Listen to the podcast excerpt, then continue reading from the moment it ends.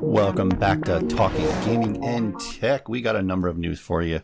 Along with we got Starfield launching, we got Elden Scrolls Six in development, and we got Elden Scrolls. Elden, Elden Scrolls. Is this some sort of Chinese ripoff game? Elder Scrolls. 6 in Elden. Scroll Fighter Street Six. yeah. we got obviously we got some bad news for people waiting for the remaster of Shikoden 1 and 2. It's going to be delayed. Weekend. Um anyway, Suikoden? so we can uh I can't get names right. I'm sorry, dude. I can't help but fuck this job. Anyway, we also have a the Baldur's Gate 3 patch 2 is coming soon, but they already released the big patch that released a whole bunch of updates uh and whatnot and we're also going to get obviously into the whole like Starfield thing and all the whole the crap that's going on with that. Holy Jesus.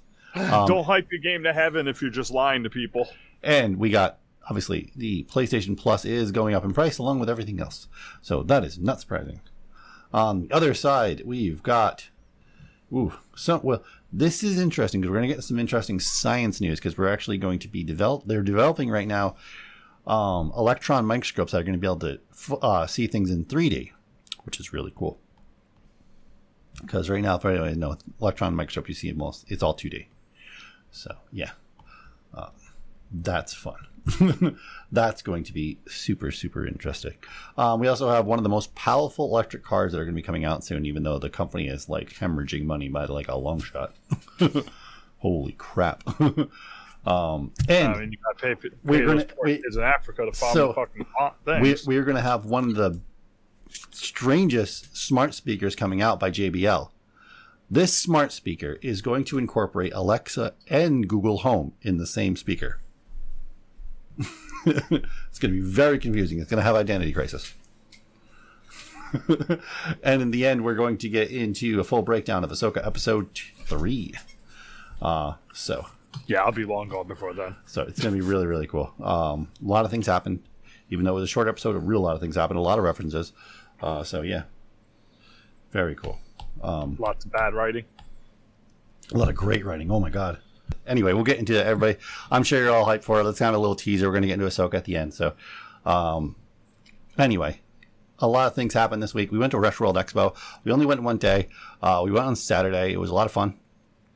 Um, so, yeah, and we got these lovely mugs here because they were actually making um, tumblers right there. They had all the equipment and everything um, making tumblers. And if you text them an image, which I have obviously all the assets on my drive uh, on my network, so I just found it on the drive, uh, put it on my phone, and then sent it to them. And there we go. We got our logo actually branded onto a tumbler. Uh, really cool for the same price you pay for regular tumbler. It does not, it, but they weren't paying the custom price because they were doing a deal at Retro World Expo, which was really cool. Yeah, that's awesome. Yeah. so that yeah. Anyway, so Graham, what have you been up to? I'm gonna get more into Retro World Expo in a minute. Um, well, let's see the usual D and D stuff. Mhm. Um, because Woody is going to be joining the campaign, the Cyberpunk campaign, Mhm. and he gave me all his info about his character, which is a um, Um, so you can't. thousand. It won't be. The hell, Don't worry. a thousand year old skeleton.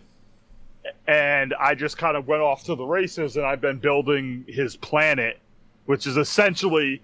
I haven't told him all of this yet because he's only giving me background stuff. So you got you get to hear it first, Bazinga.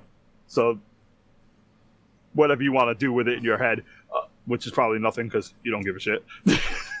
but um, I've decided that his entire planet is a is is undead, but after he died.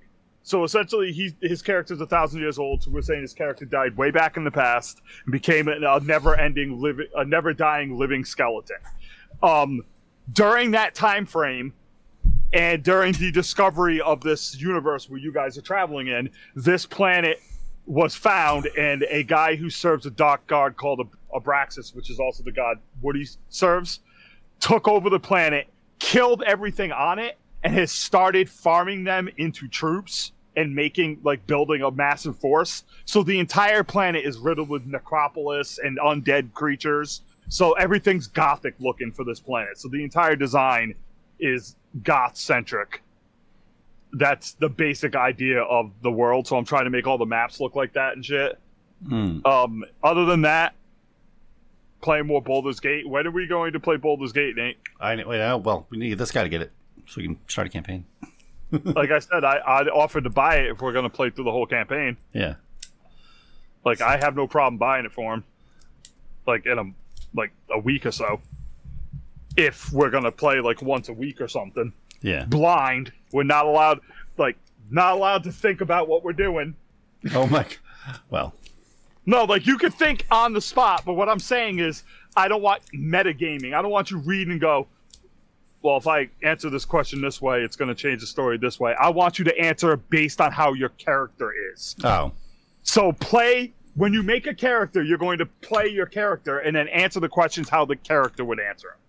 Instead of playing it like you're just playing the game, play it like you're playing D and D. Hmm. Oh, my fucking headset shut off again. Well, the game Dude, is I- the kind of the game is kind of designed like that already. I'm getting real tired of that. This thing is not dead or not even close to dead. It just likes to shut off now. Yeah. Yeah. I would say the game's already kind of designed like that. It doesn't give you it doesn't go outside the scope too much of what your character would say. What no, your you, options? Yeah, but that's not what I mean. You could. What I mean is when. Okay, let's say there's three options. Let's say the guy says like, "What are you doing here?" And one is like, "Oh, I'm looking around." One is like, "Attack," and the other's like, "I got lost." I don't want you thinking, "Well, I don't want to attack because we'll be in a fight and that could get us killed." I want you thinking, "How would the character I've been RPing respond to this situation? Would he just kill these guys or would he lie?" That's what I'm saying. Like we read the things and respond accordingly to how the character would play. Yeah. So we're not playing intelligently, and sometime we're going to end up in stupid situations Hmm. because we're playing it like the characters. And my character will probably be my new character for any D and D campaign I'm in if I ever get the chance, which is Mr. Aniston, the dad. Yeah. The dad. Well, because you know I do a lot of dad jokes. Like I'm really good at bad dad jokes, like just shit one-liners. So the idea is to play a bard that just does shit one-liners and gives bad advice to people, Yeah. I don't know. and not even full advice. Like I would be like, "So Nate, how you doing?" Nick goes, "No, man, I'm depressed, man. You know, life's just got me down." And I'd be like, "You know, when life's got you down, mate, just remember one thing," and then walk away. Oh my God. That that kind of bad advice, that kind of stupidity. For me, I, I after I complete the Baldur's Gate, I kind of want to now play through as Astarion. Astarion is like a great character. He is the, one of the best designed. I love his character. Nah, I like my own personal character, but if you want Oh. to play him, that's fine. But that means Well, you have to be a a sleazy scumbag uh, thief. I, I just love his attitude. He, he comes across uh, like a vampire from a gothic novel, and I love it. I love it. I just think it would be fun if we play it like that, and we don't treat it as if we're trying to play through the game. We treat it as if we're playing a campaign Yeah. that someone else wrote for us, and then we'll just make Shadowheart the fourth player, fourth member of our party, so we can spec her completely healing. Oh yeah, yeah, yeah, yeah, yeah, Because none of us is going to want to play a freaking healer. yeah, yeah. True. Even if I play a bard, he's going to be like a fighter bard or something. I'm not sure. Uh, Other than that, that's pretty much it. Um, I watched AEW All In with Aaron. That was pretty fun. Like five and a half hours on Sunday. um, Did I do anything else? Oh, playing a lot of League with terrible people that don't know how to play. apparently. Oh, you have no idea, dude. Anyway. Fucking, I don't see how you can play that game and be so incredibly stupid. I understand people who don't know how to play it, but if you're playing at the rank I'm playing, that means you've been playing the game. Mm. And if you're still that bad, unless why you, the hell you unless you bought an account. you wouldn't buy an account. There's no point in buying an account because unless you're getting like skins and shit. Oh yeah. Well, what if you bought it- an account that had like a whole bunch of skins of the character you already wanted, but the character was also like already at a high level too, like playing? It doesn't make sense. I'm also playing unranked, so Oh. I sh- you sh- like you should not be level 30 in that game and be as dumb as you are. I think what it is is that everybody thinks they're really good because certain champions are designed to be super easy to play. Yeah. So they play these real champions. They think they're really good. They go in, they get their fucking asses kicked, and die immediately. And if you die once in lane in that game, you're in trouble. You die twice, your lane is over, and if someone else doesn't step up, the game is over. Yeah, yeah, yeah. It's a very snowbally game, and you put stupid people in that lineup, and it's just like putting their fingers in light sockets. I don't want to waste all our time complaining about how stupid people are. They just people are stupid. Anyway, Go play a real game. Jesus.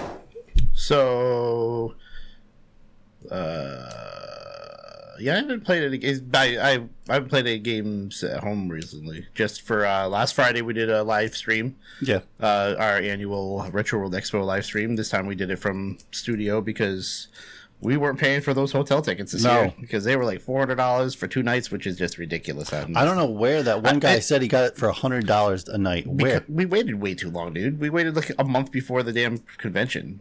Um, so yeah, I uh, we did that, and then we went to RWX, Yeah, which was which was fun. We you know we brought some information to some people that didn't know things, and uh, yeah, that was fun. Interesting. Ooh. um, but uh, it, was- the video we made. You know, of course we we made a video. We live streamed on TikTok there, which we got a lot of views. Yeah. which was good. And uh, but uh, yeah, we made a video. It's gonna be a little different. Yeah. than we normally do. But uh, we'll see what happens. But yeah, Retro World Expo was fun. I one of my one of our favorites. Yeah, it's one of our favorite. It's just the thing that sucks though this year. Obviously, there's a lot of factors that went into why we didn't get a hotel room. Um, and obviously, obviously, one is I'm not really into game collecting anymore. I'm not looking to buy new games. Um, the ones I have are the ones I have. Um, for one, and then the second, the reason why is because the price are too high. Uh, Well, that- I, th- I think the, price is, is the reason why we pushed away from buying in the beginning.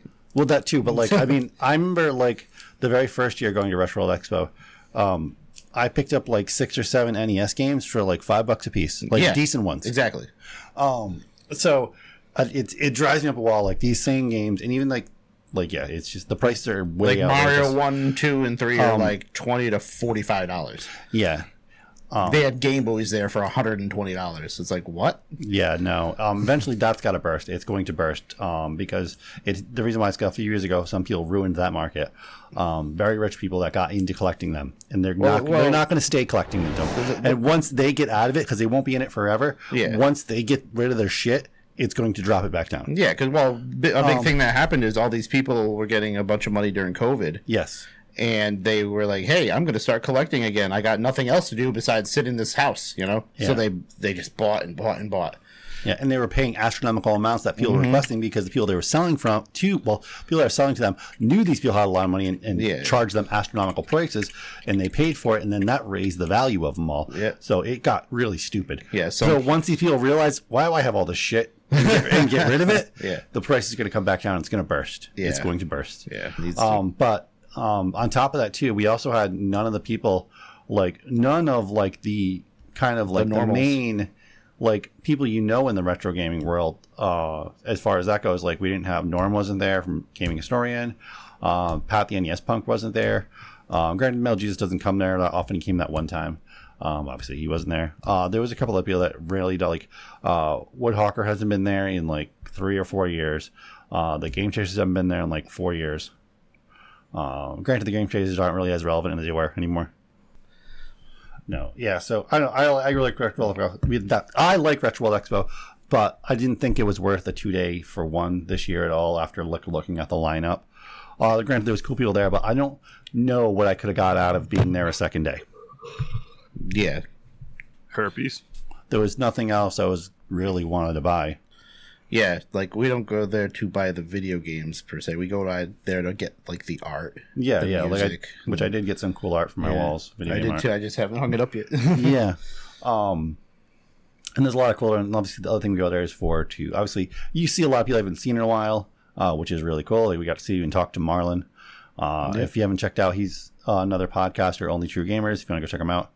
Um, so we've ta- we've had him on the podcast. Well, not podcast. We've been on his podcast before yeah. a while ago.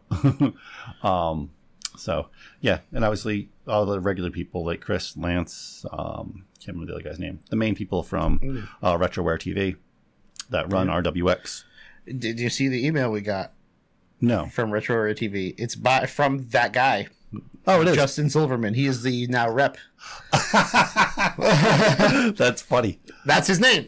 I know, I know. That's I, I just like, oh, there we go. Because he used That's to be too- part of Cinemassacre. Yeah, I guess he's not part of Cinemassacre anymore. like I'm pretty sure. I think James. I don't know if James. I think he might have broke ties with uh, Screenwave Media. I think. I think his stuff is still sold by them. Okay, they probably have rights to a point, but yeah. yeah, But I think he kind of broke away yeah. But anywho, because I know he wasn't happy with it either. So yeah. okay, so PlayStation Plus. Some of us have PlayStation Plus, some of us don't. I don't have PlayStation Plus. I've never had PlayStation Plus. I used to have it when it was that's all they had. Um, but it is now going to be going to sixty dollars, Nope. two eighty, There you go. uh, hundred and thirty, a hundred, a hundred, a hundred to one hundred and thirty-five, and one hundred and twenty to one hundred and sixty uh, for the individual type plans. Um, and this will be effective September sixth. Um, and obviously, this is like we were looking right before the podcast. We're like, well, what does Xbox charge? And Xbox A lot more for Well, a no, lot it's it's actually not much more. It's like around ten to twenty dollars more. Um, we were looking. Um, so Yeah, yeah, yeah. it's so it's them like It's uh, well, so so it's it's like keep- sixteen ninety nine a month, which comes to like two hundred four dollars for Yeah. the uh, the top top top tier. line practice. Um, so it's more in line with them. Okay, well, Xbox is charging this much. We haven't upped our prices in a while. Um, we have to keep up with the industry standards. Here, we're upgrading, updating them to this point. Um, yeah, I mean, it's just it. That's a natural thing. Well, th- that service just started last year. The Which- whole the essential premium a- and extra thing. There- Yeah. There's some rumors going around too.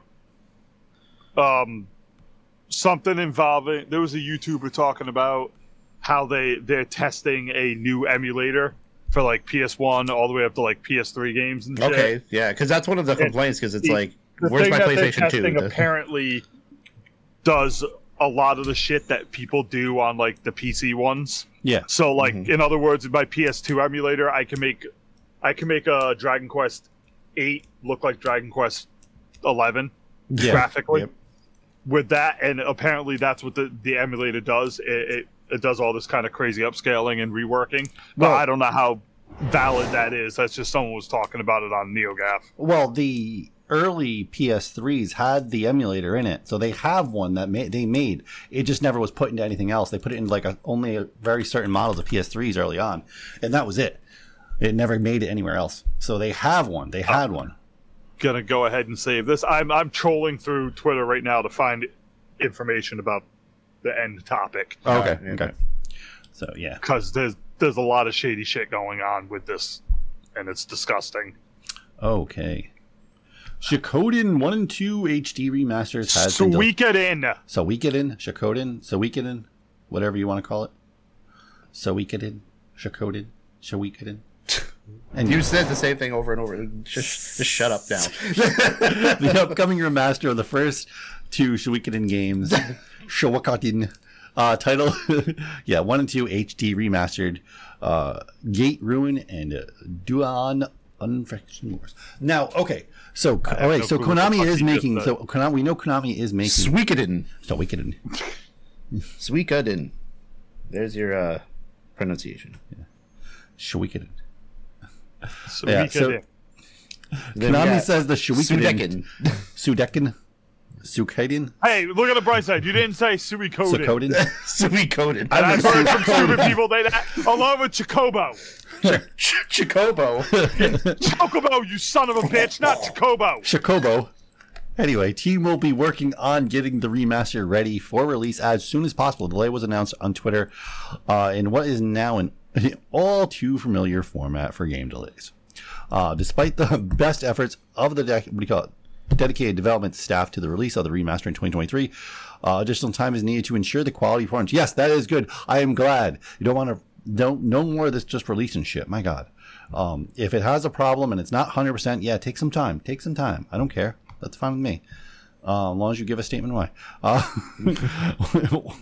while no new release window is given for the game, Konami says it will be released as soon as possible. And there are more updates that will be shared on the Weekend in social media accounts and website. So that's actually really cool. The remaster will be released on PC, PS4, Xbox One, and Nintendo Switch, and will also be playable on the current gen PS5 and Xbox Series S and X. Okay. So, So, um, that's cool. who cares if it's been delayed? I will gladly accept the delay Yeah.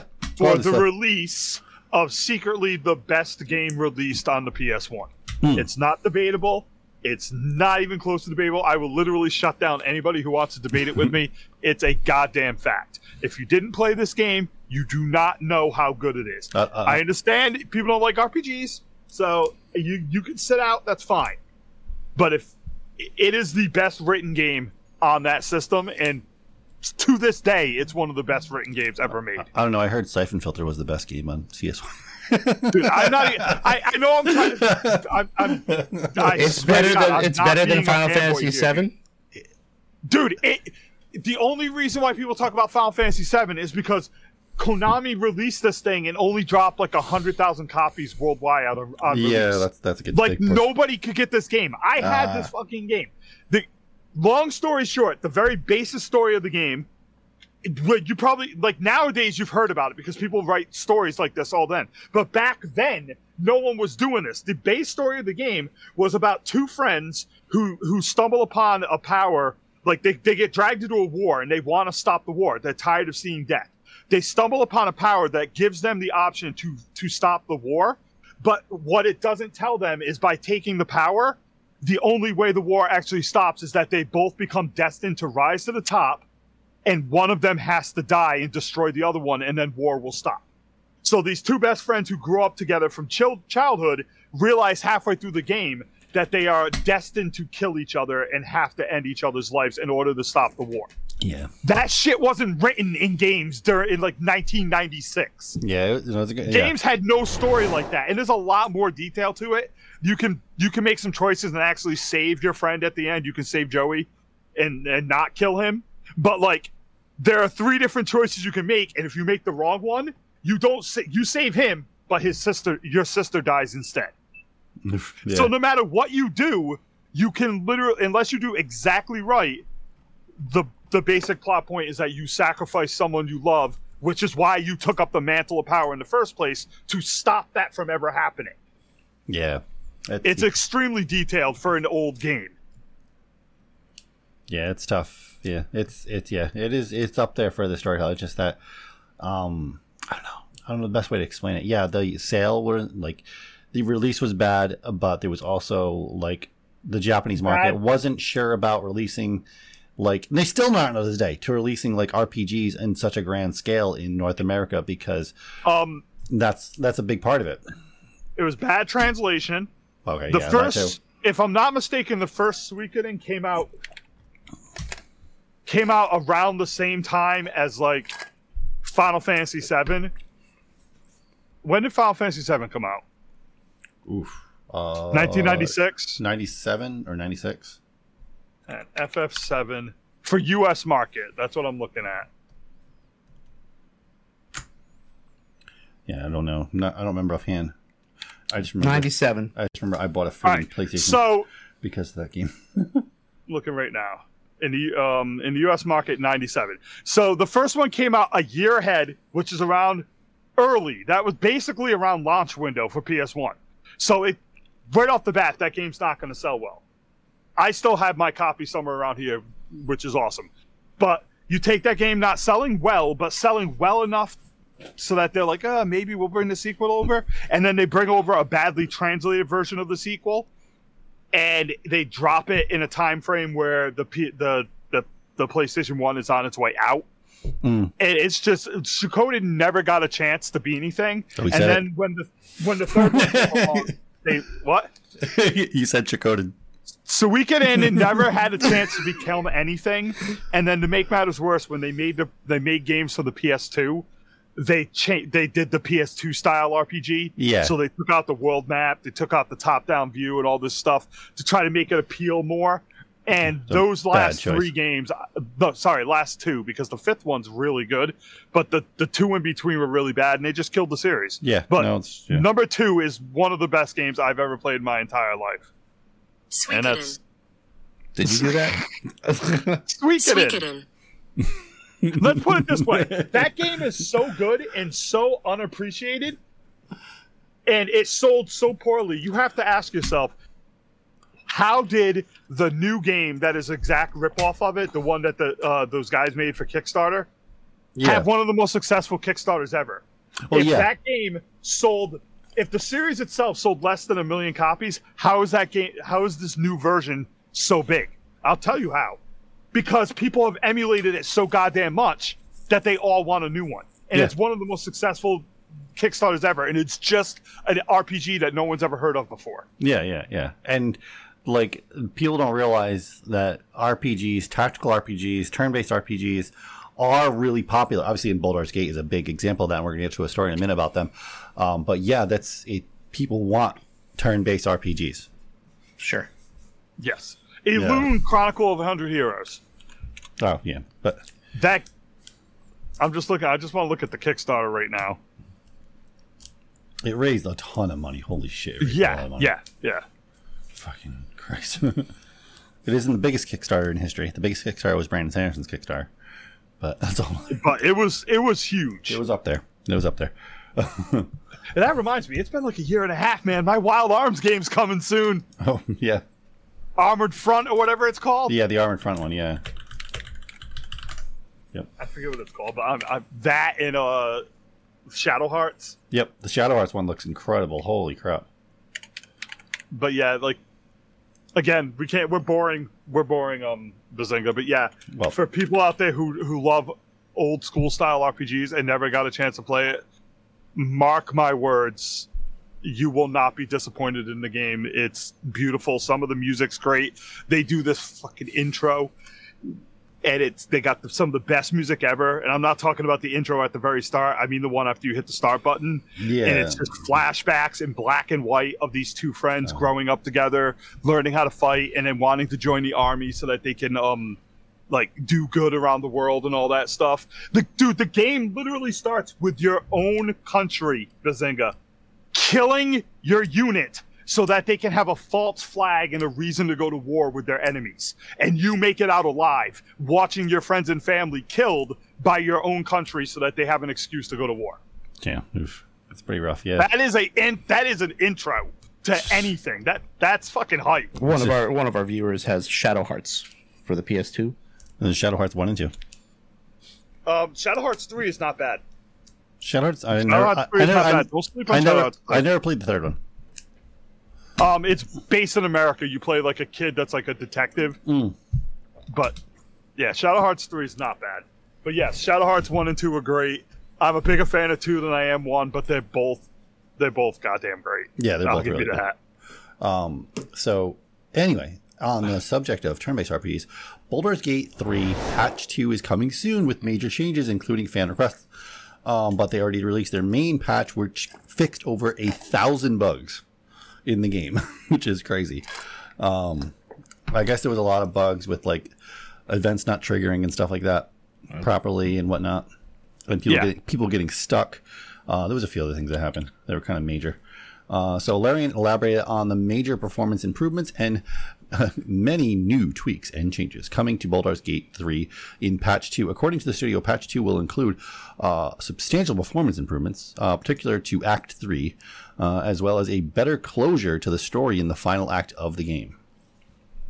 So I guess that's interesting. Going to change the game a little bit. Well, I guess give more more detail probably to what's Also, happening. tune in because we will be playing this shit very soon on Yeah. stream.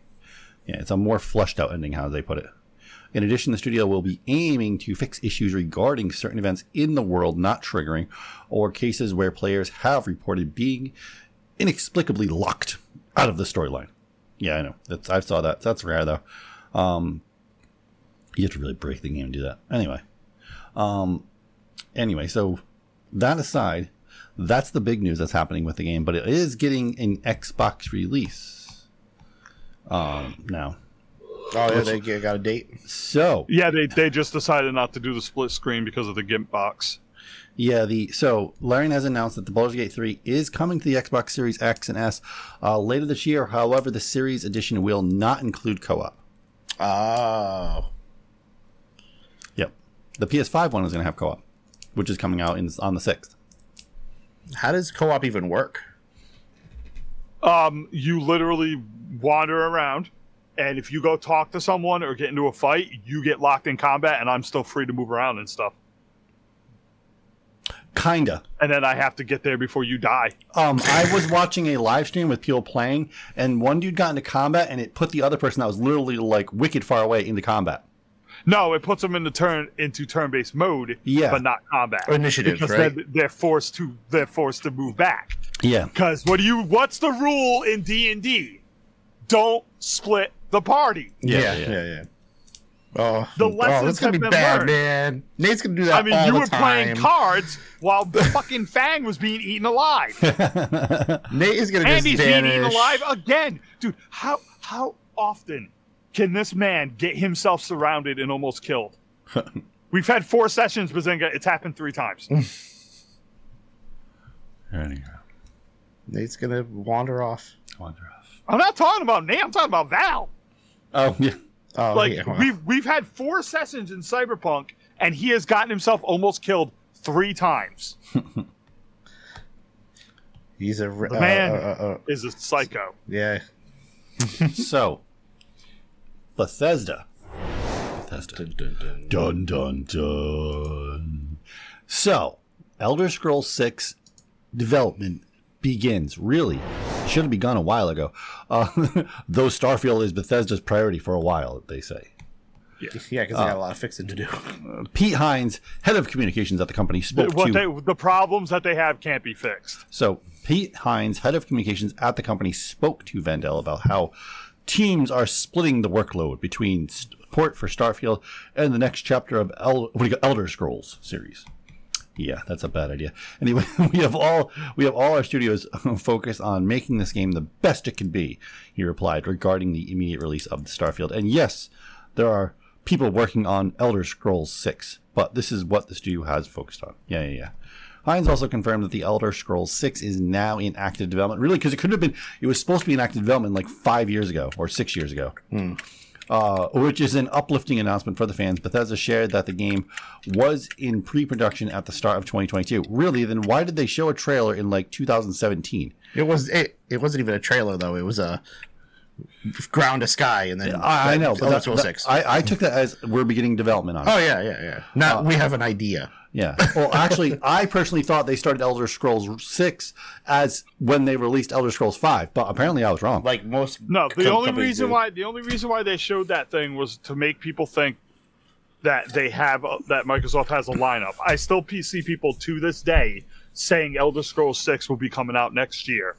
Last year they said it was coming out this year. They literally that's why they showed the CG trailers of like Avowed and all that shit because they wanted people to think the games are on their way, which they are, but they are that's a technicality. They're on their way as in like you won't see Avowed for another 3 years. You're not going to see Elder Scrolls for another 6 years. Yeah. Like they just want you to believe that so that you buy in now to prop up the failing system now so that they can make it to their new system because they're having such a crisis of sales now. Yeah. Yeah. And that's not fanboy bullshit. They sold less than 100,000 worldwide last month mm-hmm. so after their big show. Yeah. No, I find that completely ridiculous. Like, you can't have that big of a gap in your game unless you're actually actively developing it in that entire time, which you're not. No. You're not. I understand Elder Scroll, dude. I understand Elder Scrolls. This is going to take forever.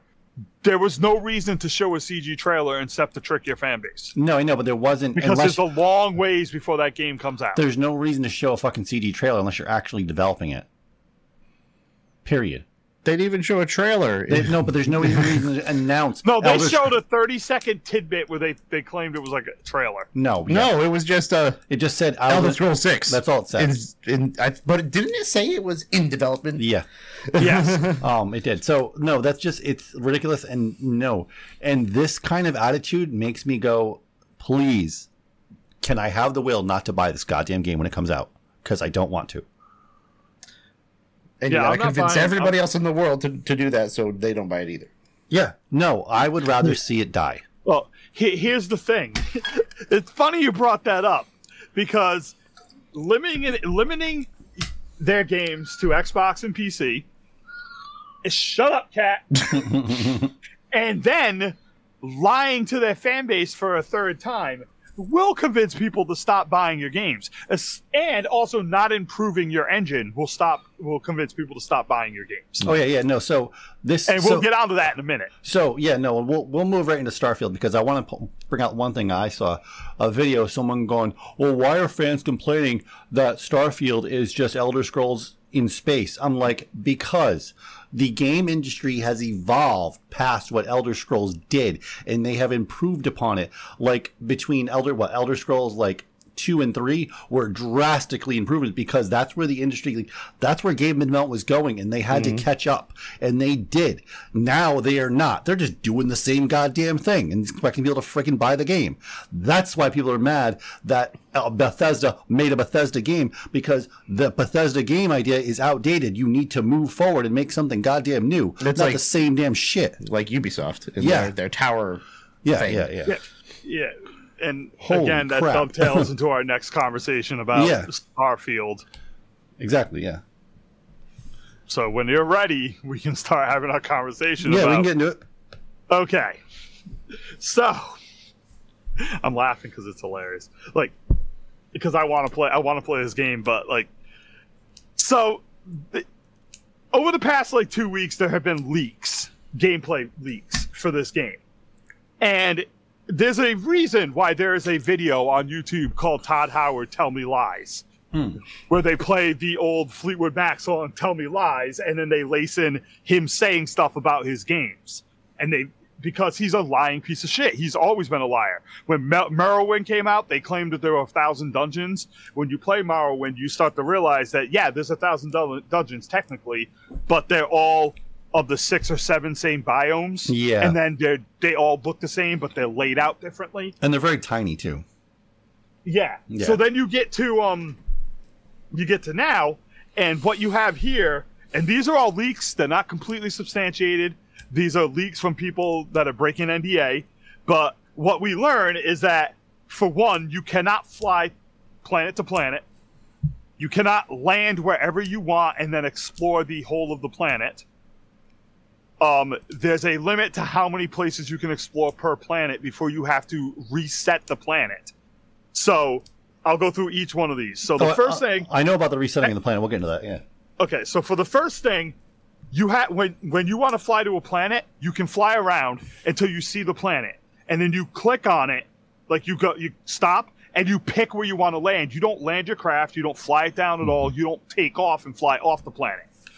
They said you were going to have unparalleled exploration. You can't. It's literally so, which means that every planet is literally an instance. So it's not technical. You know what I mean? It's not like an open world. You go from like an instance planet to an instance star system to an instance planet. Hmm. Okay. Two, when you land, you pick a location. It's roughly some of the locations that have been said to be roughly 10 minutes. If you run in any direction, you run for 10 minutes, and then you hit invisible walls. Yes, Yeah. 10 minutes. That's Yeah. It depends on the planet though, because sometimes it's like forty-five minutes. And well, and Okay. it, and it triggers you to get back in your get it. ship and re-land on the planet. okay. The point is, So there's a lot of barren planets, so I would expect that. Well, no, yes, no. yes. This is the. Hang on. That that's not Yeah. the argument people have. Yeah. This whole argument stems off the fact that they told you that you would have ex- unparalleled exploration. Mm-hmm. They claimed you could explore the entirety of these planets, but you can't. Well, you can, you can, but When it's you- not fluidly. No, no, yeah, I'm not done yet. Let me let me finish, and you'll see what I mean. So if you land, so say you land on planet douchebag, Nate's favorite planet. area, Yep. and you pick you pick area A next to the river Pacinka. Yep. All right. You land, you, then you take off, and you pick area B next to the river, like a block over, and you land. Okay. You cannot walk from area B to, To area, area. A. Yeah. You can run for 25, 45 minutes. You'll eventually hit an invisible wall. Yeah, I, I've seen the Okay. videos of the invisible wall. And if there is a city in area C on the other side of it and you land in area B, even if you get the high ground, you can't see that city because that city is instanced out and doesn't exist. It's just barren. Now, are they Okay. procedurally generated though? Yes, Yes. Okay. Yes. That, so it- That's why some- it's not some- existent. Yeah, but, but, if the it could Some- start linking no. them as soon as you explore the planet, like keep some on expanding the places extensions. are not i'm not done some places are not procedurally generated some planets are handcrafted some sections of planets are handcrafted Mhm. so that you could have like these locations that need to be handcrafted okay Mhm. Problem number three if you land four times then take off and try to land a fifth time you will have to delete one of the other generated areas. So you can't go back to that. Oh, because it I didn't hear about that. you have to delete that. Now, again, none of these things would be a problem if they didn't fucking lie to you in the first place. If they told you we're building Elder Scrolls in space, it's going to be super cool, people would be like, yay. But they told you that you could get off one planet, fly all the way to the other, land, and then go search around all over the place anywhere you want. what they could have said is, "This is our goal." Yes. next, next, they have footage of interactions with NPCs and stuff, and it literally just looks like better graphic Fallout 4. Yeah. Guy comes running in, looking stupid, stops in front of you. Hello, sir. How are you? You have like two options, and that's it. yeah, so it's Elder Scrolls like in space because the the interactions in Elder Scrolls are terrible. And and again, the reason why this is pissing people off is not because it's Elder Scrolls in space. It's because they told you when it comes to all like the engine and stuff that all this stuff was going to be mind-blowingly new, and it's just the same fucking game. Then there's gameplay footage that looks wonky. The shooting doesn't look great, and there is footage of people meleeing monsters from 30 feet out. They they should have like matched up with No Man's Sky and made the game like. Okay, so this is But the they thing. didn't So need to. so- because if they just got on stage and said, "Hey, Oh, this yeah. is what we're doing," you can explore these planets, but you don't have the freedom to explore every single place everywhere at all times. People will be like, "Yeah, but it's Elder Scrolls in space. I'm cool." No, you fucking told people to get excited for this, and it's literally mid Elder Scrolls. It's Oh. ki- it's kind of like what I say with uh, like Star Wars and Star Trek. That you go to a big planet, but you only see this. You know, the little city, and you think that's the whole planet. no, well, I don't. no, I know, but like they, that's what how they make it out. That's all you ever see. Um. Anyway, so no, the main reason, like, I that is ridiculous. And what is the one game that you would compare this game to right now? Steven What Star Powers. Citizen? Yes. Star Citizen, and um, uh, what do you call it? Uh, No Man's Sky, because No Man's Sky is doing what they have better now. Oh yeah, yeah. No, Oh, Star- yeah. no. Starman Skies is a whole nother level. But like, I'm talking about game because well, St- Star Citizen's not officially released yet. Still. No, no, no. Um, they made six hundred million dollars though. Yeah, but there are people playing it, which is crazy. And the how big it is, it's it probably you could probably fit all of Starfield in like a tiny corner of of, of Star Citizen. Yeah, but I think in Star Citizen you just fly, don't you? I don't Yeah, think you get you- out of the. No, but like fly. the space stations are probably bigger than most of the planets in Starfield. Yeah, I know, but you don't walk around and get out. Yeah, you do. You do in Star Yeah. Citizen? I've never seen. I've never seen footage of that. I mean, Yeah. I don't yeah, pay attention can, to you it, but can do Yeah. all that stuff. Oh, that's Okay. cool. That's and the cool. bases are Because I huge. don't want I don't want us to run out of time before we get into the major controversy. Okay. Let's move forward a little bit more to the big thing, and that is Microsoft trying to manipulate media.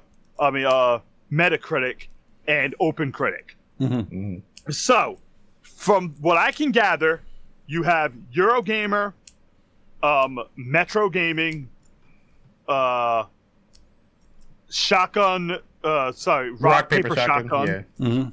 Um, what was the other one? Metro.co.uk. Yeah, don't include Yeah, Ta- Taco in that. and Taco has been burned, has burned every company, and nobody company wants to deal with them anymore. It, it doesn't matter. I'm, I'm adding them in. be- I'm adding them in because they're, they're being denied review access. Yeah, but they're not. They're not. Yeah, but they're not every copy right now. They like no No, company they're wants not. to. Every literally the only two companies that do that are Activision and, and now Microsoft. Nintendo That's- has also the blacklisted them too. Um, there's like seven other ones. I don't know all of them.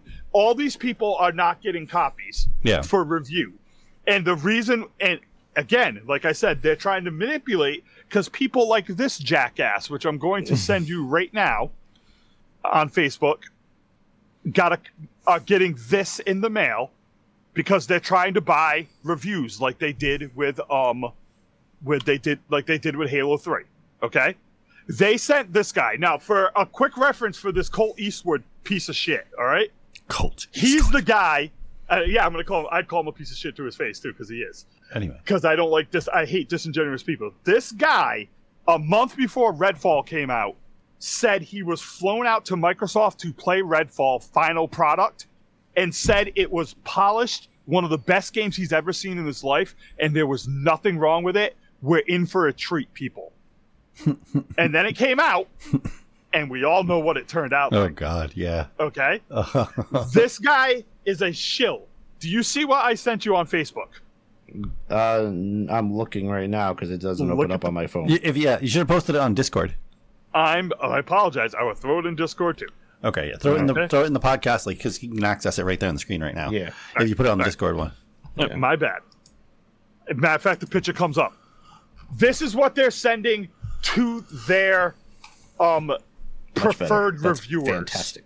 As in, as in the people that they gave review copies to. Oh wait, That they oh, want. I want the Steam cool. Deck. What? I want the Steam Deck. we're gonna have to make one like that now. I'm not saying it's not cool, but this is what I'm saying is they are not giving co- review copies to anybody they think will be fair and balanced, oh, and they're giving fucking swag bags like this to people to get better reviews. oh yeah, of course they have. The companies have been doing this for years. Yes, you're right. People do this, but the people, the companies that give swag bags, give them to everybody. Yeah, For example, when everybody. Sony sent out a swag bag thing for Last of Us Two, every review outlet got it. Send us What this. they didn't do, We'll what they didn't do was sit down. And, not people that matter. Sorry. Damn what it. they didn't do is sit down and go, well, Eurogamer reviewed our last game poorly, so they're not getting a swag bag or a copy of the game.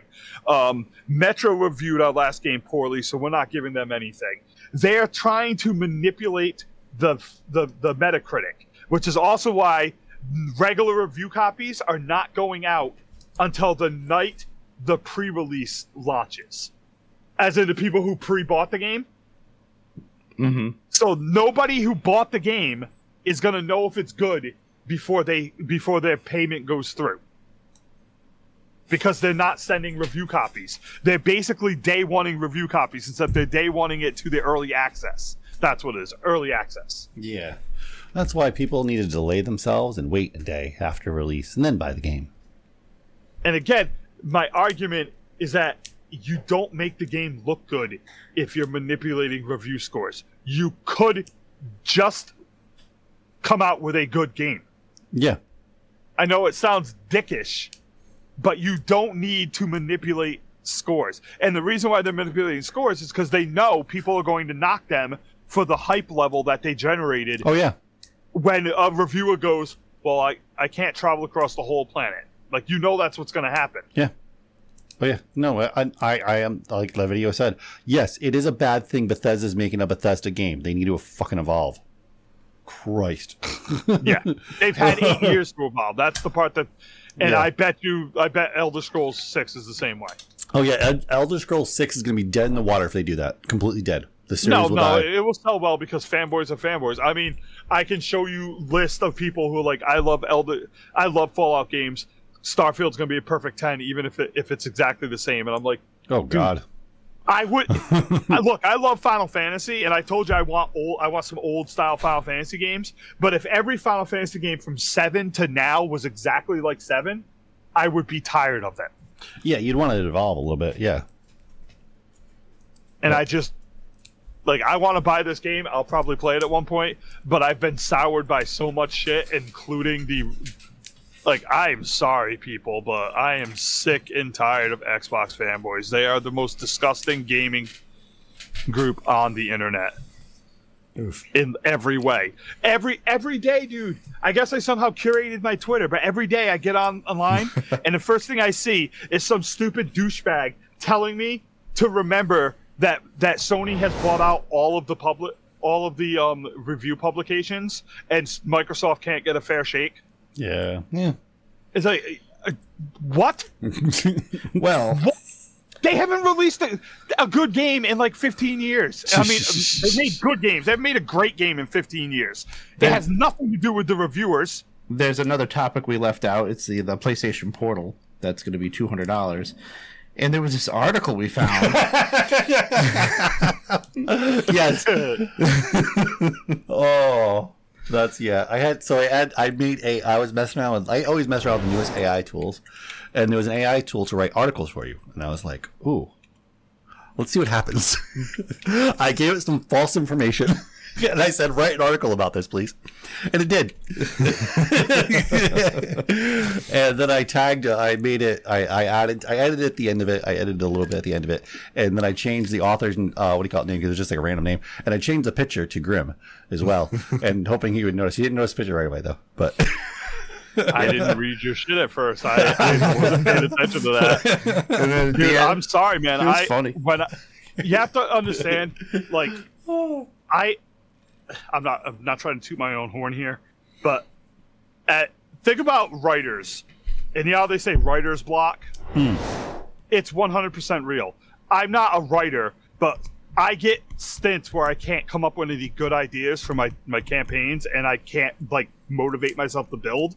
So when I do get something and I get like a spark in my head, I just focus on that for like four days in a row. Mm-hmm. And that's basically what happened this week when Woody gave me the ideas for his character. Oh, yeah. It's it, like sometimes I have no motivation to do anything with it, and then I'll get a spark, and I end up spending eight hours working on it because I've got an idea flowing, and I can't stop coming up with ideas. So, so at the end of that article, is it said, "Only fanboys like Grim from the channel Tech Prime Media will enjoy the PlayStation Portal."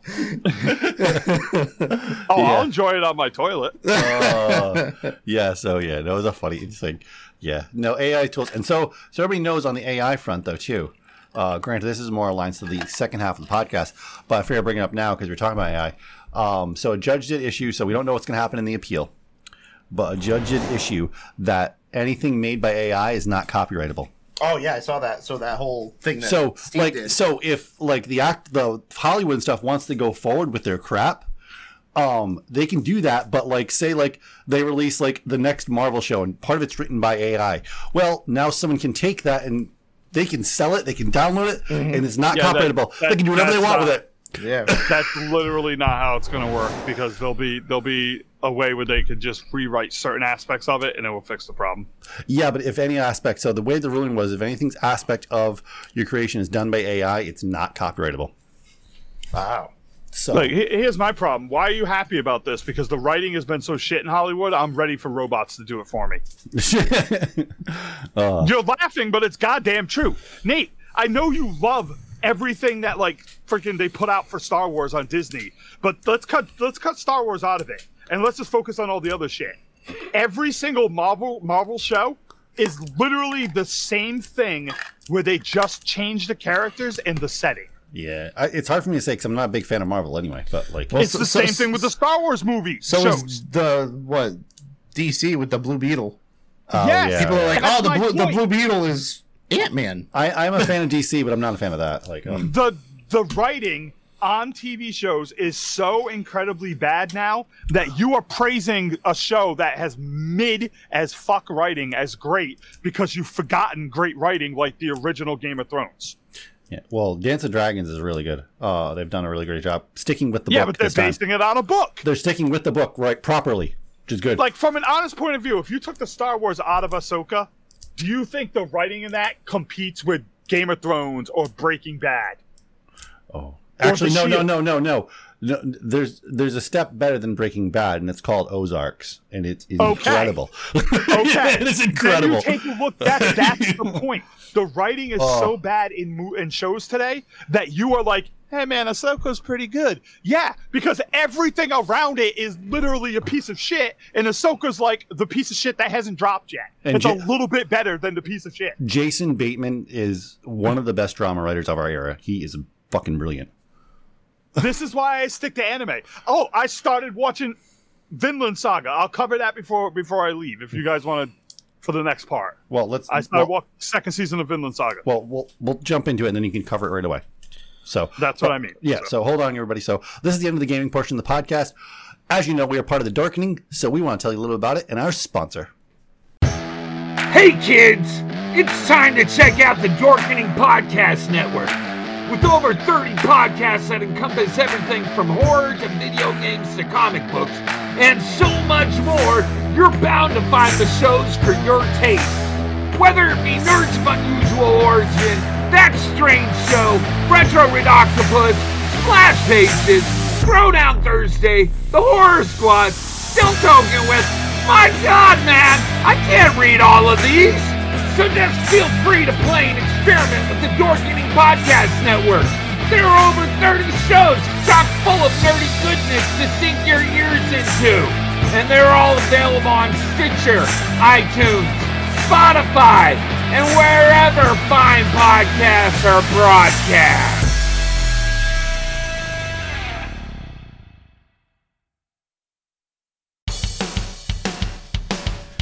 Greetings! We are the Retro Red Octopus Cephala Podcast, a bi weekly show that celebrates all the things that made growing up awesome. He's right. We wax philosophic about lots of geeky crap like old video games and movies, toys, cartoons. I don't know, help me out here. Music, pants, Quoting video games that don't have dialogues, shabibans, tasty news, Unnecessarily long Japanese onomatopoeia. butt breathers, uncomfortable nature facts. or how to install a Samoflange. And unlike all those other podcasts, we at Retro Red Octopus have an exciting rotating host schedule. Do we? We sure do. So, if you didn't like the guy flapping his gums this week, like me. worry not, gentle listener. Next week we'll have a whole new host. Of problems. Hey, they might still suck, but they'll suck differently. And you know what's really cool? Retro Red Octopus is part of the Dorkening and Inebriar podcast networks, with new episodes every Tentacle Tuesday. Which is like every other Tuesday. We named it. Anyways, you can listen to us at iTunes, Google Play, Spotify, Stitcher, Or any podcast player cool enough to carry the only show that celebrates all things that make growing up awesome.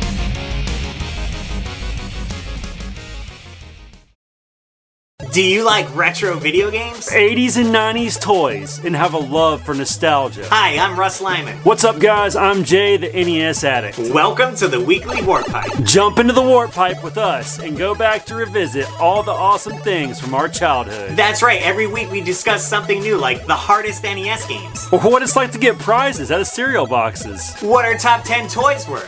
Battle Beast. No, dude, it was Ninja Turtles. Oh, yeah. Cowabunga. So be sure to check out theweeklywarpipe.com for more info. And we're proud to be a part of the Dorkening Podcast Network. That's right, you can join us every Saturday at 7 a.m. for new episodes anywhere you listen to podcasts. Or catch the video version on YouTube at the Weekly Warp Pipe channel. That's the weekly Warp Pipe every Saturday at 7 a.m. The Weekly Warp Pipe. Everyone thinks because you're a zombie, you don't know good coffee. Well, they're wrong. There's only one brew that gets my seal of approval. Deadly Grounds coffee is my guilty pleasure. The aroma is so intoxicating. It brings all of my neighbors out of the woodwork. Deadly Grounds coffee. Coffee to die for and zombie approved. It's good to get a little deadly. Use the front door! Oh, they're so disgusting. You know, you, you never brought an empty bag to the studio. You, yeah, good point. I need to. Because I was hang, gonna hang it on the wall. I know, yeah, yeah. I, I'm sure, well, I'll have one soon. Okay. So right. we'll bring it and we'll put it on the wall. All right. Um, I am also going to. So this is kind of a spoiler to people if they are really are fans, they'll know in a hint. But we are going to be printing out. I'm going to print out a QR code in 3D printing. Okay. Okay. Do you know what that QR code is going to link to? No idea. Whoever decides to do it that's in the studio is going to get rickrolled. Ah! it's going to be just one of a random Easter egg. Go ahead and show out how old you are. Oh, it's it's just one of the Go weird. ahead. Like, Show how old you are, dude. Rick rolled. It's just an old gimmick because it'd be neat on the wall. People are like, "What's that QR code?" Oh my god, Anyway, so Grim has been watching Vinland Saga. Uh, dude. Ha- oh my god, what? heaven. Oh yeah, no, it's No, you know who Realm Smith is, right, Nate? yeah, You know how they do D and D stuff? yeah. They're starting up a Shadowrun campaign. Oh, Shadowrun is a dead platform. yeah. Give Yeah. me Shadowrun. Damn. I'm fucking hyped now. I'm gonna watch that for sure. Okay. All right. Anyway, as you were saying, sorry. So you, so Grim wanted to talk about how he checked out Vinland Saga recently. Okay, which so is I started great. watching Vinland Saga too. Yep, and season as two. we were talking about, and the other thing about good writing and the balls to do good writing. Oh, yeah, okay? And this is why I love anime, and this is why I think Bazinga needs to get into anime. Okay? Because, like I said, the balls to do something. Vinland Saga is a Viking anime that the first season is riddled with violence and blood. That's the entire point of the first season. Kid, a little kid loses his father, kind of becomes a nut, starts hunting down the guy who killed his father, and becomes like a legendary warrior on the battlefield so he can find and kill this guy. All right? Series ends, bad stuff happens, he ends up a slave. And the balls that these guys have for the second season of the manga and the show, there's no fighting. There hasn't been any fighting for seven episodes at all. Well, yeah, Literally well- nothing. Well, that's because It's he's a, he, that's because he's a slave.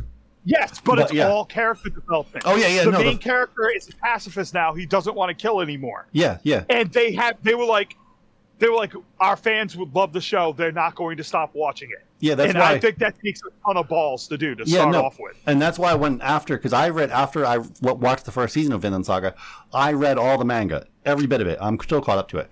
Um, it's absolutely incredible. And I said to you, and you said you didn't want to know anything, and I said, well, the second part that they're going to go into remind me a lot of Rurouni Kenshin. And you were like, oh, I don't want to know. I don't want to know. Yeah, yeah, it's great that like you you feel like it's not because you're like, oh, this could be boring. Yeah. but it's still great writing. Oh, yeah. they th- like the scene they had. I think it's like the fourth episode, but they had a scene where he gets knocked out, and while he's knocked out, he wakes up in um what's supposed to be Odin's mead hall, but it's not. It's like Odin's hell, Yeah. and he's hanging from a cliff, and he looks down, And he there's sees- just millions of people killing each other over and over again. yeah, and he then sees uh, his what's his face there. Um, his father. no, not his father. Oh, Askeladd, yeah. Yeah, he sees and Askeladd Askeladd explains to him Yeah. the hell that it really is. But like the writing on that show is absolutely amazing. I'm pretty sure I'm Yeah. seven episodes in. I just got done with the episode where the guy the guy with the red hair on the horse shows up looking Mm. for his wife Yeah. and they capture him. Okay. That's the last episode I watched. But Yeah. that show is effing phenomenal. I, Oh, yeah. I would suggest you watch that show, Bazinga. Even if you don't like anime, I guarantee you you will enjoy Vinland Saga because it doesn't feel like an anime. I, I love the fact that they're sticking right with the manga so well. Like it's great. Yep. like it, I'm telling you, it feels you're you watch that show, you will be surprised at how well written it is and how good it is. And I do have to say, like, obviously, people don't realize, like, the first season, obviously, they they kind of took um, the story of Hamlet and took the beginning of it and then took it, branched it into their own idea, which is really cool. So, dude, like I don't want to spoil shit. I don't know if I can convince Bazinga to ever watch it, but if I do, I don't want to spoil it. But it's the writing on that show is phenomenal. Um, I have yet to check out the new um, Rurouni Kenshin because I'm waiting to get a chunk of episodes. so do you know? Well, do you know there's no dub done yet? Oh well, then I'm gonna wait for dubbed because I, I want to make Aaron watch it with me. I've gotten her into a few shows. Oh. Like we watch uh we watch Demon Slayer together, and she Yep. loves Demon Slayer. Um, she's watching Vinland Saga with me. Yeah. Um, so I don't know. You if know, the- I I don't know don't if there's wanna- a release date for the dubbed yet. I'm not sure. It, there should be one coming. Yeah. I would expect. If not, I'll watch it subtitled. But Yeah. Anyway. hey, um, other than that, I haven't really watched anything, and I got to take off to eat because I got to get up at six in the morning and go right to work and Mm. do packaways, which is going to be fun because I can't wait to move gazebos and shove them up my own ass. okay. Missouri. So have a good day, guys. Anyway. I'll see you guys Saturday. Yep. So, so obviously, that being said, what stuff? What the hell have you been watching? So, I you know started watching Ahsoka last week. Yes, we'll get into that later. But you got into watching Rebels. Yeah, because I had no idea what was going on with Ahsoka. like Yes. I'm like, who are these people? What's going on? They didn't really give Yeah. a lot of information about yeah, it. because Ahsoka's pretty much Rebels season five. Yeah, so I started watching that. I just started season three. Okay. Yes. So it's not bad. There's some things I don't like how the show works. Like it just ends. There's no like. I don't know. It's like okay, yeah, we saved the day. Dinner, you know. Yeah, they're short though. It's like yeah, twenty five minutes. Yeah, yeah, yeah. It's just I don't know. They they I do like how the, the it progresses and it's not like just episode after episode like a lot of like Yeah. cartoons and stuff are. But there's good like 26 episodes per season, something like that. 22. Yeah. Yeah, yeah, yeah. But uh, it's it's good. It's good. I like it. I, apparently, but Yeah, uh, yeah, yeah. I could say Tony Camper. He really likes Ahsoka. The, He's like, man, she's a hero. Man, she's awesome. That's She's great." great. Yeah. So Oh, it was really good. Uh, I've been watching. Uh, was it Lioness? It's uh just a military show, like a drama. Lioness. Uh, on Paramount. Um, uh, that's about it that I can remember. That's about it, apparently. anyway, so yeah, so obviously I've been watching Ahsoka. Uh, watched the premiere. The premiere was freaking phenomenal. Holy freaking crap! Yeah, the first two episodes were great. Um, I do have to say I am disappointing. So, if anyone doesn't know what the podcast lore is, um, it's a really good podcast that eventually got um, picked up by Amazon to do a TV show version of their podcast.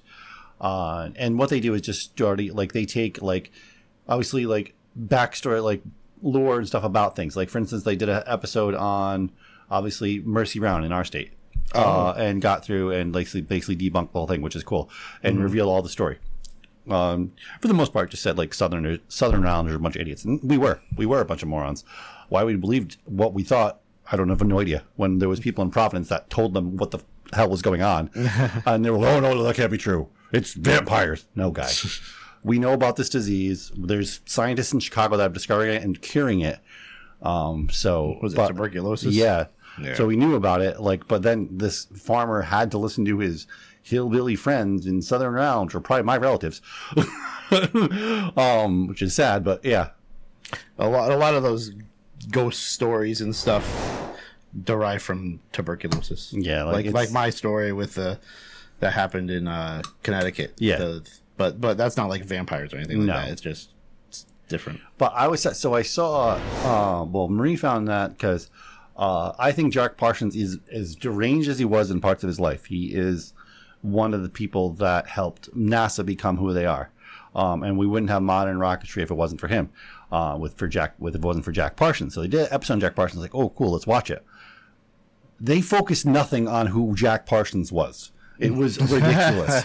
I was like, Oh, so that's why "What you're the?" disappointed. And, and usually, like Allure does a pretty good job of def- like finding stuff and digging it up and like doing a great job with it. And I was like, they did nothing. They didn't focus on his first wife, who eventually ended up becoming head of the OTO. Uh, they didn't focus on. They focused somewhat on his relationship with Aleister Crowley, uh, but they should have focused on more how he saw him like a father figure. They didn't focus on the fact that he didn't actually have a father. The only father he didn't have, he hated him um, um, because the guy was a piece of shit.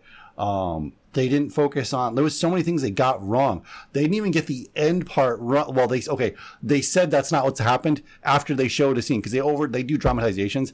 They showed a scene and they said that's not what happens. Okay, then why did you shoot it like that? Mm. Like they shot a scene where she came running into the thing after he blew himself up, which he did, but she wouldn't be able to have been running into it. The entire build, half the building got blown up with him. So Like, they, so they're like holy crap. dramatization. Oh Oh, yeah, oh, was that never bad. happened because Oh, it it couldn't. It was bad. and then the thing that really pissed me off, I was hoping was going to be in this documentary, is the all the shit that happened with L. Ron Hubbard and how L. Ron Hubbard conned him out of two hundred and seventy thousand dollars. The guy, L. Ron, if they would have showed everything that L. Ron Hubbard did. Uh, to this guy, it would show people how much of a piece of shit L. Ron Hubbard was. That guy, if there should be a picture of him when you look at con man in the damn dictionary, that was a piece of shit. Like, but the problem is, I guarantee the producers at Amazon, because this is all throughout Scientology. If you speak out against Scientology, they send people to you. Oh, yeah. They are creepy shit. Yeah. Um, Yes. so shady. Um, I wish somebody would do a real documentary about L. Ron Hubbard and who he actually was, because he wasn't some miracle. He didn't know the secrets of the universe. He didn't know any of that shit. He was a con man. The guy was uh, so even in through the journals of people that were living at the parsonage, which is the house that Jack Parson built and had everybody he knew come live there. Everybody that was part of the OTO um, came and lived there, and he had an art, and he had basically had a advertisement in the paper. Hey, come live here, uh, come rent here, uh, rent a room out to me, but. There's one uh, stipulation: you can't be normal. You need to be an artist, a poet, or somebody. You can't be a normal person of society, and that was actually in it. So he wanted the strange come there. That's fine. Um, so, but L. Ron Hubbard was a con man, and pe- right, and everybody knew like he was collecting disability, but everybody knew him, said he was faking it. Give me money. It was, yeah, That's all I have to it was- it was ridiculous. This guy was completely faking it. Like it's just Oh, ridiculous. man. Um, so and he used to tell war stories and shit, all this shit like completely fake, like bullshit. Like one person pointed out to him one day, I guess at the parsonage, one guy stood up and was like, "Guy, if all that shit happened to you, you'd be over hundred years old. Like, give it a rest." so anyway, so I I just I, you know I just got a I got a phone call. Okay. It went to voicemail, and it just wants to remind me that my fifty percent coupon for Comcast Comcast Xfinity is going to expire soon. Oh no! I don't have Comcast. I don't I even think we could get Comcast here. No, we don't. Leave me alone. We don't have Comcast. um, so yeah, that's I, I really enjoyed. But yeah, I'll get into Ahsoka on the second half though. The one thing though I do have to point out, I discovered something really cool. Um, so sound effects are always a thing. I'm always looking for making videos. I always want other sound effects. I always find new ones. I found a tool that's free. You can pay for it too. There's a subscription fee if you want to pay for it, but you get a good amount free. Uh, it's called Krotos, and you can make sound effects with it like and you like you choose an environment uh, you choose like a surrounding and then it gives you other options to make that different and then you move the mouse around in different scenarios like on this little box and it basically has different types of sound or how it's going to come out and then you move it there and you hit the mouse or like hold the mouse or move the mouse and it'll make different types of sounds with that and then what's really really cool it's made to work natively with DaVinci Resolve so if you have DaVinci Resolve open along with this sound program, you can make the sound. After you make the sound, it'll immediately have a thing come up at the bottom of that screen and say, drag this box over to DaVinci Resolve, and it'll automatically put it in the scene. It is awesome. Sounds like a short video we need to make. Yeah. it, is, it is it is great. Um so yeah. It's one of the best tools for sound effects. Um, I found out, and I can. I'm gonna make some really cool sound effects. The fact that like you could pick footsteps and then pick what they're walking on, and then all you do is tap the mouse button, like tap it or hold it, like to make it like a hard step or a soft step, and tap it as fast as you want to make it like say make it like a scene Do, where do, someone like do you like record it when you yeah play, when you're so you could so you could watch the scene and tap it with the person's feet, then drag it over into it, and boom, there you go. That's really cool. It is it is awesome. Now, what if what if you now can you record your own sound effects and put them into that, or is that what you pay for? I'm not sure what else. Like, you say you may, I want to make the sound of glass. There you go. Yeah, well, Something like that. There's other ways you could already do that. This is this allows all uh, this allow has a huge number of sound effects already built into it that you can manipulate and turn into other sound effects. So that would work for our ambitious stuff we want to do. Yeah, so like I kind of wish I had this because there's a lot of cool laser gun, and you can choose how the laser gun fires, how long the bursts are. I was like, I wish I had that for the short we did uh, for Battle Royale. Oh, because yeah, it would have yeah, worked yeah. out really well. Yeah, that and uh, it's a lot of the stuff, a lot of the uh, game smashes we did in the Yeah. past. Oh, because that was a pain in the ass. Yeah. Putting uh, putting the sound effect in each time. Yeah, you could actually sit there and just wait, watch the video and, go, "Tung, tung," and hit it as the gun was firing to make it sound like a laser gun. It's really cool. If you, if you guys want really want to see some like us start from the bottom and work our way up with editing, check out our game smashes because Yeah. they have really cringy intros, but like they get better as they go. You're like, wow, how'd they do that? It's Yeah. all in front of like a little green screen. It- yeah. Well, that was kind of a big green screen. well, that was yeah, that was a big. that was like 10, 12 feet. Yeah. but but yeah, I was really proud of that. yeah, no, that was yeah. That we're gonna eventually. We've been talking about it for what two years now or a year now. yeah, the problem is just getting people here. Yeah. Like, yeah. we we, we, we want to make some game smashes, and we have a new channel that we're going to do. But uh, yeah, Yeah, and Definitely. there will be there's going to be a total like four or five shorts on there for available. So, and when we get a good portion of them, uh, we're going to start releasing them like every couple days to get traction to Game Smash channel, Mm. uh, to get people interested. So, yeah, that'll be cool. Yeah. Um. Anyway, so let me get back down. I am on the wrong one. I need to go to, to check. Okay, so Alexa and Google Assistant are together. Together, finally, at Oh, last. really? In the all new JBL speaker. so, three new JBL smart speakers from Harman will be the first to offer simultaneous voice assistance so you can ask Alexa to start music and then ask Google to stop it. It's not Harman Kardon anymore. I guess not. Uh, the latest retro style smart speaker from JBL are the first to house Google and Amazon voice assistant in one place for simultaneous use, uh, something Sonos was never able to achieve. Announced at the IFA Tech Show in Berlin uh, this week, the Harman new JBL um, Authentics 200. Whoa, 320. Jesus Christ. For a smart speaker? Jesus, people. There's some crazy smart speakers that are expensive. It's it's kind of ridiculous. Yeah, and then there's the 500 edition. That's $700. And the portable, that's 429 Jesus. it comes with both Amazon and Alexa Google. I mean, it looks cool. I love the retro style of it. Mm-hmm. I mean, yeah, the authentics. 200, 500, and 300. You're paying for the Google Assistant. Yeah. Or the Amazon, you know, you're paying for that. Yeah, sounds of yeah, it's yeah, it's it's neat looking, but this is really it's really interesting though how they have them both. Like you figured they have an identity crisis going on here. Jesus, I just want a stereo set of speakers to plug into my freaking record player. like, oh, I got I got the, the the the little amp speaker that it's a it's a Bluetooth speaker. Yeah. it's a Line Six big one, the medium sized one, which is great. It sounds okay with when you plug a guitar in it because that's what it's made for. Yeah. It- it's uh it has sound effects that change everything, but you use your phone. I hate using my phone for everything. Like when it comes to other devices. Like I want to use my phone for my phone. I don't want to have to log in to on my phone to use my speaker. Hmm. I don't want to have to log into my phone to use my freaking drone. You know, stuff like that. It's so freaking annoying. Everything. Like I'm surprised. I, I they probably have remote control cars that you have to use your phone for. You know, stuff like that. It's just it's a it used to be a cool thing, but now like you when you use your phone for like everything now using having to like not use it to when you're trying to use your other devices a pain in the ass. So interestingly, you point that out for not using your phone because I think you remember when I used to say uh, at our work, I'd be like, "Why don't you just use your phone, take notes?" Okay. Mm-hmm. I always did. Okay. I have. I that's why I had a note. No, no. Okay, I did this. Uh, what do you call it? Because when I started doing it, and then I realized. Okay, so then I saw this study, Mhm. and I found out. They found out. I didn't find it. They found out handwriting notes. You'll remember it better. The retention's better, and the development. Your mind actually keeps on working on it. Mm-hmm. Um, so that's really interesting. And I think about back in the days when I used to manage with like a little book in my pocket, and I'm like, I really did was more structured then, and it was because of that. And I was like, wow, that's really interesting that they found that out.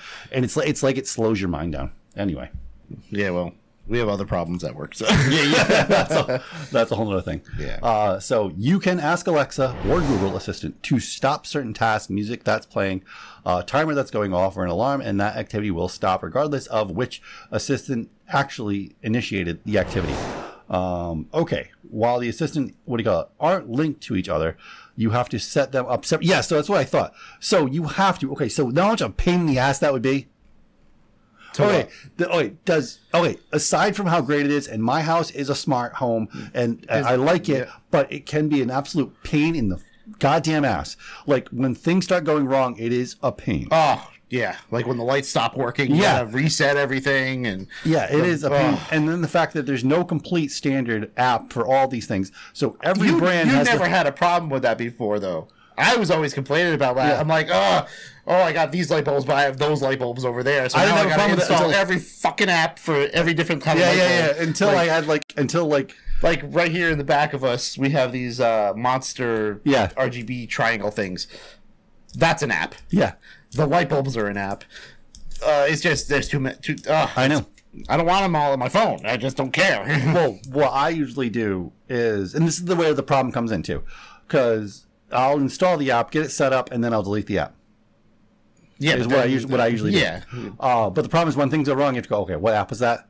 I usually have to unscrew this fucking light bulb, look at the brand, look up the app. And then you gotta remember like what name and password you used for that that app because Oh, like- sometimes it makes you do that because like my, my air conditioner had a, the the app had an update Yeah. no clue what Oh Jesus. that's also a thing that's smart my air conditioner Yeah. oh, so yeah, no, it's it's nice, but that's kind of ridiculous. Like no one. Okay, maybe if you're that much of a sadist, you're going to enable both of these. but Alexa and Google Yeah, ooh man I wouldn't do that myself. That would just you want to double your headache, go for it. I'm just like you can go ahead and do that. Um, hey stupid turn on the lights But I guarantee they're not doing it for that reason. They're not selling this so you can use both. They're selling it so people will buy it on both sides of the fence. That buy the the Google users and the Alexa users. It's so those people will both buy the same product. That's why they're doing it. Well, yeah And they're also doing it so if you decide to one day, you know what, I'm sick of Amazon. I want to have my whole ecosystem Google, or I'm sick of Google. I want my whole ecosystem Amazon. It's so you can do that. That's what it's for. and we never made a video on it did we but What? but, but we uh about smart homes No. because back in the day, years ago when we were doing the podcast, I I was anti smart uh, smart speakers and stuff. Yeah. because I'm like, what's the point of getting uh, that? Because in my mind, it was at the time it was just, hey Google, blah blah blah blah blah. Yeah. That's it. That's all it was. But now you can do do lights and stuff like that. So I went and said on the stream uh, on the podcast that I, I was going to try it out with the smart stuff and see if I use it if it changes my life. You know. No. And we never made a follow up to that, but it it has because I always use the lights. Yeah, we all Like, I get home, turn the lights on, and sometimes I'm just too lazy to even talk. but uh, I do have a bunch of like I ordered. I have some like light switches that I never installed, but I just bought them because they were like, Oh. on clearance. Yeah. But uh, yeah. So I use the smart stuff a lot. I No, wish yeah. I was a little bit more smart, like my my front front door and stuff like that. Yeah, no, yeah. There's a lot of things that are smart. Like, um, like I have smart security cameras now at my house, stuff like that. Like I can tune in, look at my cameras anytime, and change things. Uh, the only thing I haven't changed my outside light. It's so out of date. I have to replace the entire housing if I want to update that to a smart bulb. The thing has like a bulb that like doesn't exist anymore, Oh, but it also doesn't die. mine are just like mine are just smart bulbs. Yeah. Um, so yeah, it's some weird like proprietary like I don't even know. Uh, but yeah. So anyway, let's get into this car. So Lotus will reveal the electric Emia, Emia, Emia hypercar, Emia. I think that's how you say it. Anyway, hypercar September seventh. Uh, the four-door Grand Tour will be the third EV from the British automaker. Uh, Lotus next electric car, uh, the what do you call it? The 2024 Emia will get an official release in New York City on September 7th. The British automaker announced, and the hyper what the hypercar yeah hypercar reveal will be complete without a lot of yeah well, uh, hyper bowl hopper oh my god hyperbole Jesus Christ people. Hyperbole. hyperbole but they said hyperbole That's how it's spelled. I know I know hyper anyway Lotus says the Emia uh, yeah but after seeing hyper yeah anyway Yeah. Lotus says that the Emia will be the most advanced full electric hyper Grand Tour GT in the world. A teaser image shows that the LED uh, light of the car in the rear and tailgates, uh, and not much else. The Emia was previously known by the codename Type 133, using the same architecture as the Electri, Electri, aka Type 132, and boosting many of the other specs. Uh, yeah, so where was it? Yeah, the Lotus, which is owned by China's Geekly, Geekly, Geely, Ge- not Geekly. I want to say Geekly, but it's Geely, Geely in the most processing. yeah, so E. Where is the horsepower? This goddamn thing. All right, yeah. So the battery capacity, obviously, 100 kilowatts and 600 horsepower. That was the Electri though. Yeah, and that's what they're based off. This car is based okay. off of. Yeah, that's that's that's a lot of horsepower. Yeah. But what uh 100 kWh. Yeah. What what oh milliamp mAh. Okay, Yeah. okay. So Kilowatt, okay. yeah. So it's like a 1000. Yeah. 100,000. I don't know what Teslas have for batteries. I'm not sure. I don't remember offhand. Um, yeah, Greeley. Granted, there's no Tesla that's doing GT, but. uh, all right. They're always just so expensive. Oh yeah, this yeah this is, but yeah, it's going to be an expensive car. Um, but this is the sad part. The automaker only sold 576 cars in 2022, down 62 from the previous year, according to Motor Motor One. Uh, the company also posted a loss of 145.1 million dollars for the year, and could be looking to be shed over 200 jobs. It's it's it's because of the price, man. Oh, and, yeah. Well, the, and the research and development. That's why they probably lost so much money. Oh yeah, yeah, yeah. But with the eye on the future, Emiya invents. Uh, sounds like it will also be a journey into the Lotus Past. The automaker is touring the New York City reveal as a multi-sensory, multi-story experience with over four floors of the Chelsea building devoted to journey through 75 years of heritage, technology, and performance. Oh my god. the 2024 Lotus El- Elite is 115,000. Oh, holy shit. Okay. That's why they only sold. Yeah, what do you expect? like, come on. Let's see. What's that? What's that one called? The the the new one? The Emiya? Um, Emiya. Emiya. 93,000. It's a, it's a little cheaper. you could save about 50 grand. I don't know. Maybe. I don't know. Wow, that's the Emira. I don't know who's buying a friggin' electric car to go run GT, though. No, electric, no, what's this one? Amiya. Amiya. Because uh, that was the Amira. Oh. The 2024 Amiya. here. Amiya. Emiya. Amiya. Amiya. Emiya. Mia. Yeah, it probably doesn't the price. You're gonna probably reveal the price on the seventh. Yeah. Uh, when it comes out. Probably like two hundred something thousand dollars. Yeah. Freaking something stupid. It's gonna be. it's gonna be. Oh yeah, yeah. If if that other one was 115, this is one 150.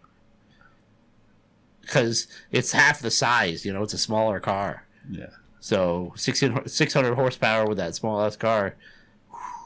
When we make it as big as Mr. Beast, we can buy one and review it. Yeah, yeah, yeah. yeah. coming, coming soon to our channel. Linus Tech Tips is doing a car trail soon.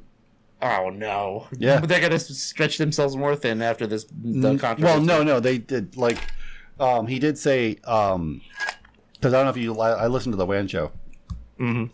Um, they are delaying it. They're waiting until they're ready to do that, but that is something they've been playing for a long time. Really? Um, so they are. That's why they got the big, the big. uh That's why you see random car reviews and stuff. Yeah, yeah, yeah. Because you're seeing how the audience reacts to them. So I wonder how they get. The, do they like sa- sample them? You know, do they send them a car to review or something? How's that don't work? know. Yeah. I don't know. Hey, if you want, we'll do some car reviews. Uh, send yeah. us an email. uh, Yeah. Get techgeeks at gmail.com. Uh, so this is interesting. This science discovery is pretty big. So pioneering single pixel technology achieves 3D imaging of living cells.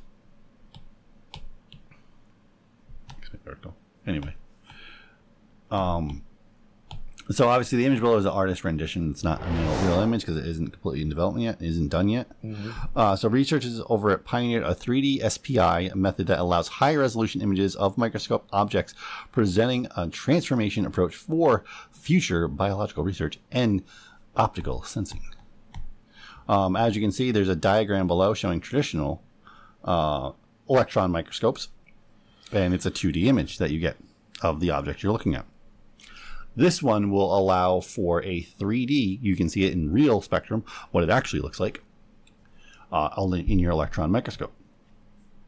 So, single pixel, pixel imaging has become attractive 3D imaging. Um, so, through single pixel detection, instead of controversial array sensors, the performance of the SPI exceeds the uh, conventional ones in spectral range, detection, efficiency, and timing response. So, furthermore, the single cell cameras um, outperform the yeah, conventional imaging methods at weak industries, single photon level, um, and precise timing resolution. So, the SPI technology generally developed, what do you call it, on-time flight TOF, I guess they they call it for short, um, stereo vision to extract depth information. However, existing implications can only reach millimeter level at best, which is incapable of imaging microscopic objects like cells. Uh, to ex- exceed the resolution limitations, the research built a 3D LFI SPM uh, prototype. As a result, the prototype achieves an image volume of negative, well, to the 300, and- well, 390 power times 390 times 3, 3,800 cubic um, micro, I think it's cubic micrometers to the third power. Yeah. I think that's cubic micrometers. If I remember algebra. Anyway, and a resolution of up to 2.7 cubic micrometers. Um, and literally in 37 cubic micrometers of silver. The reformed label for the 3D imaging of leveling hemoglobins. so yeah, cells. So yeah. So that's really interesting, and it's I know it's mind blowing. I said this to somebody else. I was texting somebody uh, about this, and they had no fucking clue that we didn't actually know what cells look like in 3D because we don't. like, well, what about the images in the book when you look at like that's uh, that's an artist rendition guy. Oh yeah, yeah, yeah. That's not what they actually look like. We're actually going to be able to see them now if this technology is. We'll be able to see micro like like microscopic objects actually how they would look if they were like sitting right here like this microscope microphone. Yeah, I mean actually now, how they are. what do they try? My mind's burning. oh my god. No, what I'm saying is like, like, what if they're looking at like a microscopic bacteria Yeah. and it turns?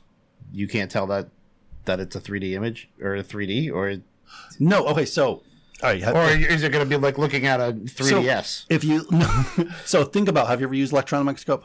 Mm, I maybe when I was a kid in All right. school. So obviously, most of the time those things get put into slides and stuff like that, and they're Yeah. squished. Yeah. they're flattened. Yeah. Um, and then electrons are fired at it. Um, Okay. And the image comes back. That that obviously that's what that shows right there. So Okay. as that image flies out, we're getting a 2D rendition of it because that's all we can do right now. Okay. So we Well, see any- it as a flat object. Um, Any image you look at though is but 3D. it, it'd be like if an electron microscope was right here and fired, um, looking at us if we were microscopic. It Uh-huh. would imagine this scene flat. It would look like this microscope is like this against this, kind of. If you looked at it right away, Okay. you, you wouldn't you wouldn't be able to tell that thing's standing up. Oh, okay, okay, okay. I see what you mean. Yeah. Okay. So there's a lot of things that will have better understanding on basically how cells like multiply and stuff like that. We'll have a lot more understanding of how that actually happens. It'll kind of have a look at what like a, uh, like a, those maps look like with the mountains, Yeah. where you can see that the mountains are 3D, just not a picture of an image. Yeah. Yeah. So yeah, it's going to cause for a lot of advances. Uh, optical single pixel volumetric volumetric imaging by three dimensional light fluid illumination uh, by Yufan Yu Papan Yu. I, I'm I'm gonna butcher that guy's name, but yeah, that's that was that. By the way, anyway, so yeah, this is going to be yeah, it's going to help. Yeah, it's going to help us for advancing uh, science and understanding our world just a little bit more, Mhm. which is going to be really really cool. And I saw that story because that is a huge breakthrough. Okay, Ahsoka.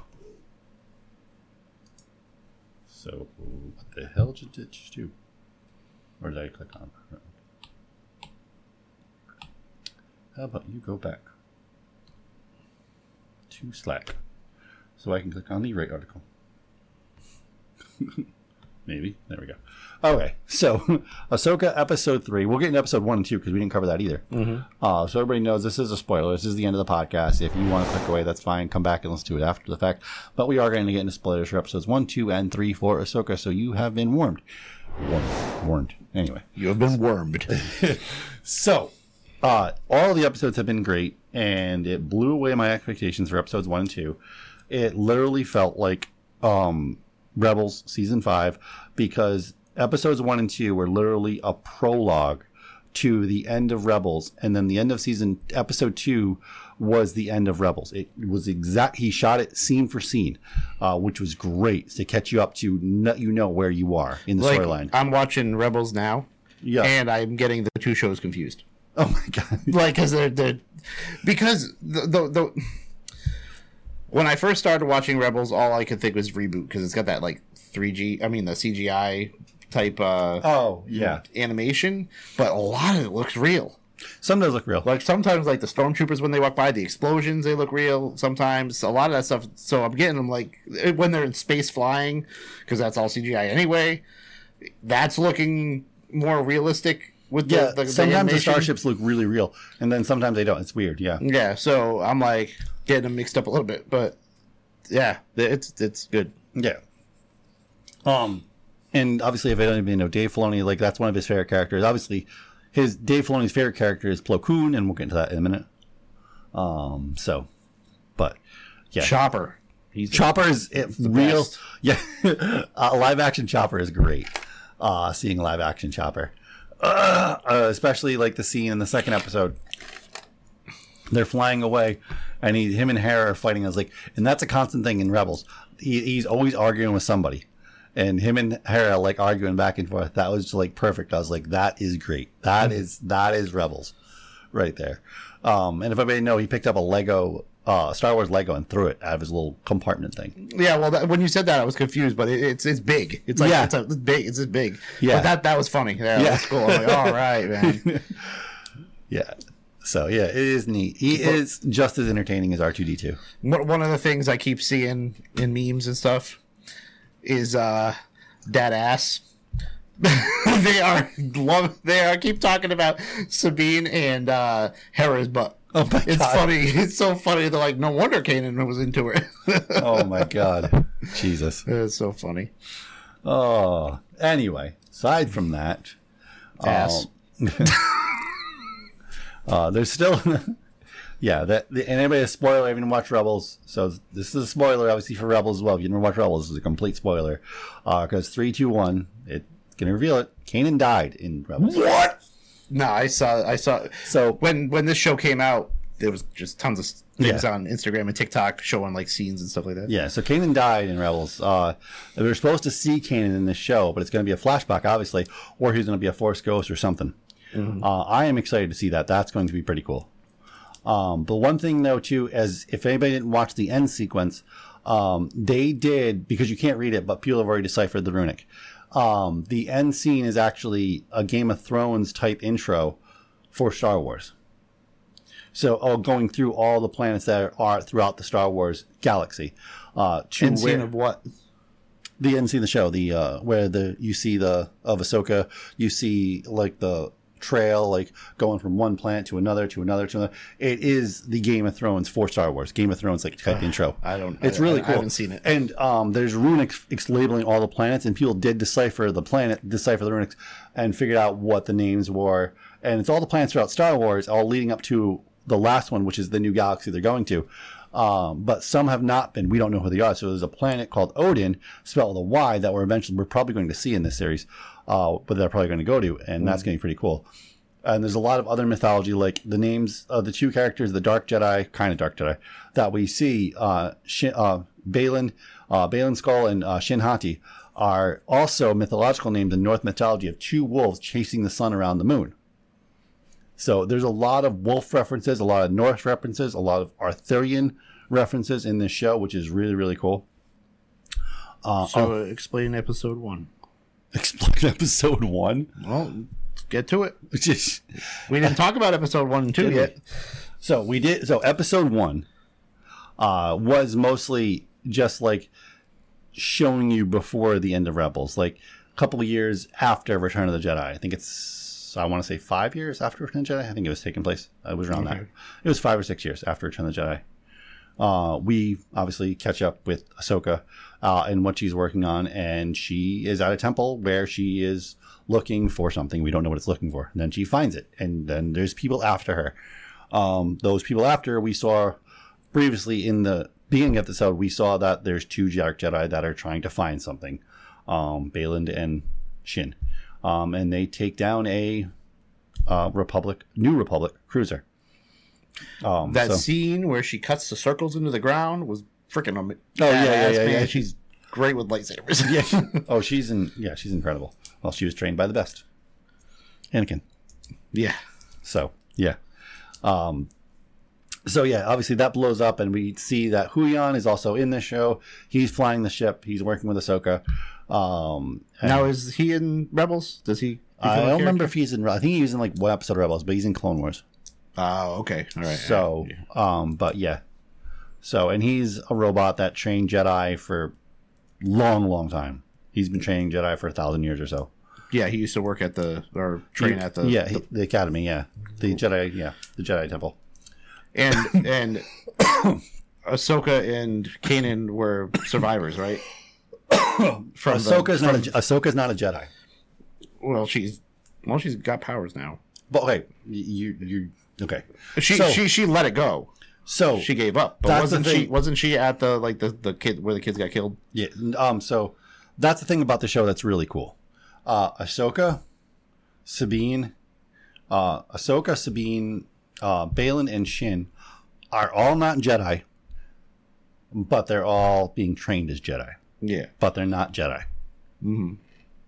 So well, they, is- they well they, they they said that everybody has a little force in them. Well, no, no, no. Yeah, but Jedi, a, a Jedi is an ideology. It's a way of thinking. It's Oh, a ah, way okay. of believing. Mhm. And I have never seen somebody more that portrays a Padawan of a Jedi Padawan. Like I don't mean like a Sith Padawan or anything. I mm-hmm. mean an actual Jedi Padawan more than the girl playing Shin. She is she is betraying herself as a perfect Jedi Padawan. Portraying, portraying, not be along a- along down down to the Jedi braid, uh, which is called the Padawan. Oh, it's called yeah, the yeah, Padawan braid, uh, and she's very stoic, which is a very Jedi thing to do when you're training. You saw that kind of uh, way of being when Obi Wan in Episode One, of Phantom Menace, he was acting the same way in his place because he was a Padawan Mhm. under Qui Gon. Uh, they're very stoic because you're still learning. You're not a Jedi Knight yet.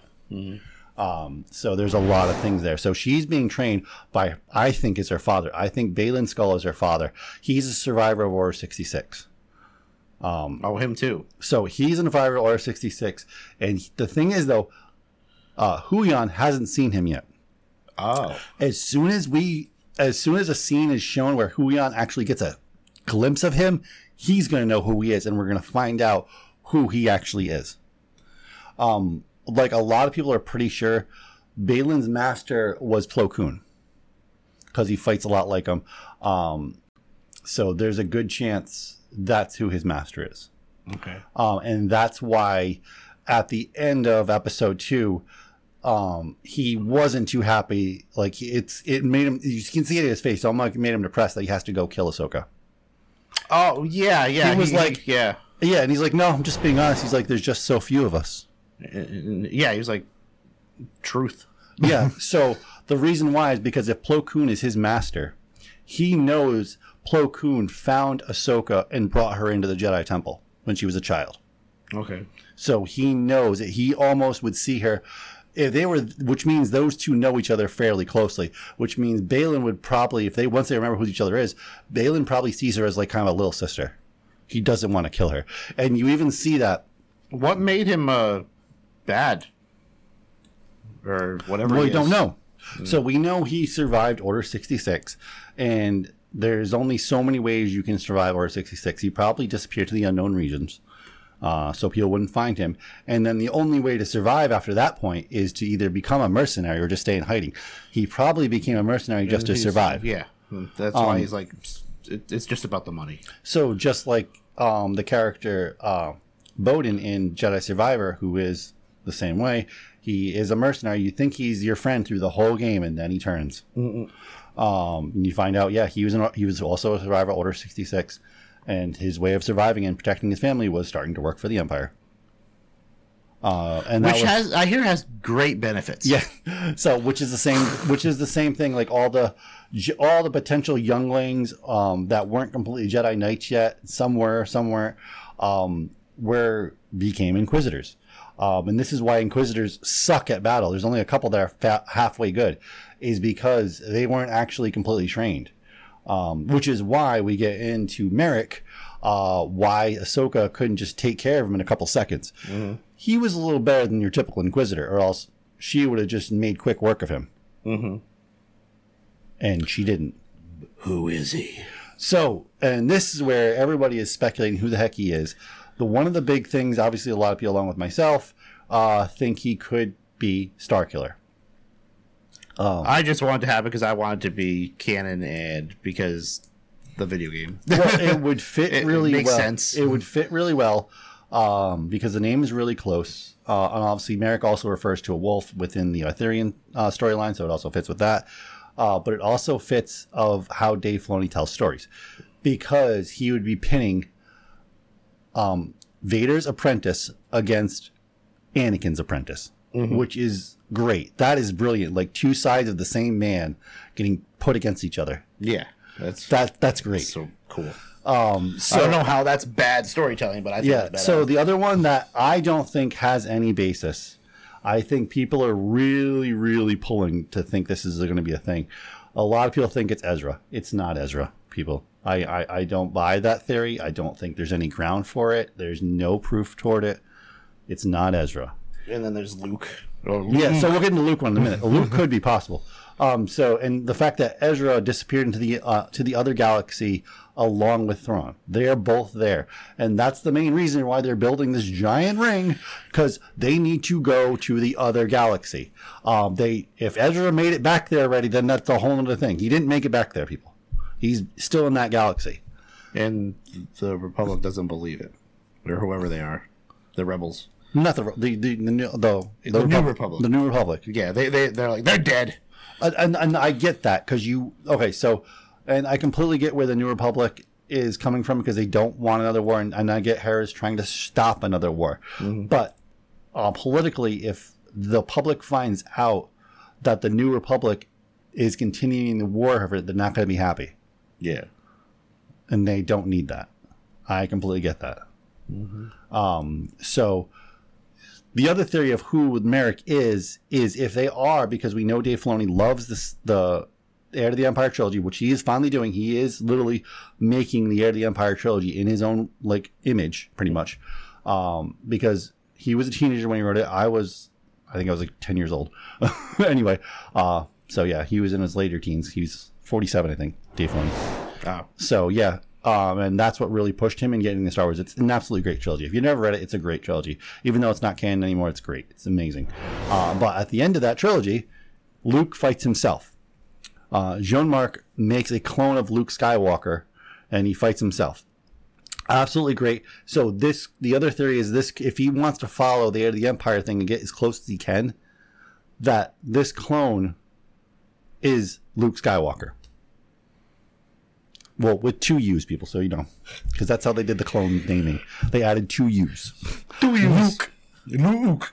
So yeah, it's it's a really cool book. But the thing is, though, if this follows that, so in the books, Mara Jade kills the other Luke Skywalker in the fight because it's both of them fighting him. Um, if that's true, that means Shin, I think, is going to turn to the other side. She's going to turn to the light completely. Mm. Well, or she's going to stop being a mercenary because I don't think she's bad. She's Uh, just following orders. yeah, she's not a bad person, I don't think. So, and I think if that happens, it'll be her and Ahsoka take out this person, if could be the clone Luke. Hmm. But, that, but that that person's working with her right now. Yeah. In episode three, and they Um, talked, and they're like, "As you wish." And Yeah, they're like, yeah, "Oh, that- that's that's what he said in in in Unleashed." I'm like, "So does he had a very, Vader?" yeah, no, but he had a very, well, very Vader esque way to him. So that's why people think he could be a clone of Vader, like Starkiller. Well, not cl- Vader, Starkiller wasn't a clone of Vader, but, um, but yeah, he is an apprentice of Vader. So that's why people are thinking like there's like it's pretty grounded for people that are into that theory that that's Starkiller. But Because like we'll in, in Un- Unleashed one, he gets killed, right? Yeah. And then Unleashed two, he's a clone. Yes. And that's what he's having memory Yeah.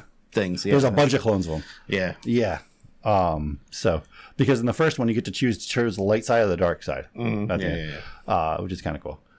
So That was a good game. I liked. um, and the thing that pisses me off about this, so here I saw people criticizing the second episode, um, and this is where Sabine obviously is getting trained again uh, in the Force and how to use a lightsaber, um, and basically they have a whole big conversation why Sabine can't use the Force yet, why she might not be able to, and Ahsoka explains to her every little th- every living thing has the force in it. Everybody has the force in it. It's a- Episode it's a, three. It's a muscle. Yeah, episode three. Yeah, it's a muscle that you have to use, and it might not be always that strong. Like a person with low muscle mass in reality ain't going to lift a whole lot of weights. They might be able to lift a little bit, but he, because their muscle mass is not enough, they're not going to be able to lift like 500 pounds. They'll lift like maybe 100 at some point. Yeah, Maybe. yeah, Um, that's the same thing. That's how midi-chlorians work.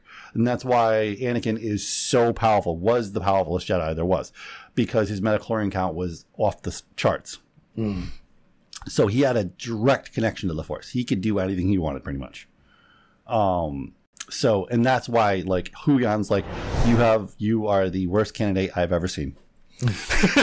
because her midi-chlorian count is probably so low, it's not even, it's not worth training her. It's not worth the effort because what she could achieve is just not worth the time.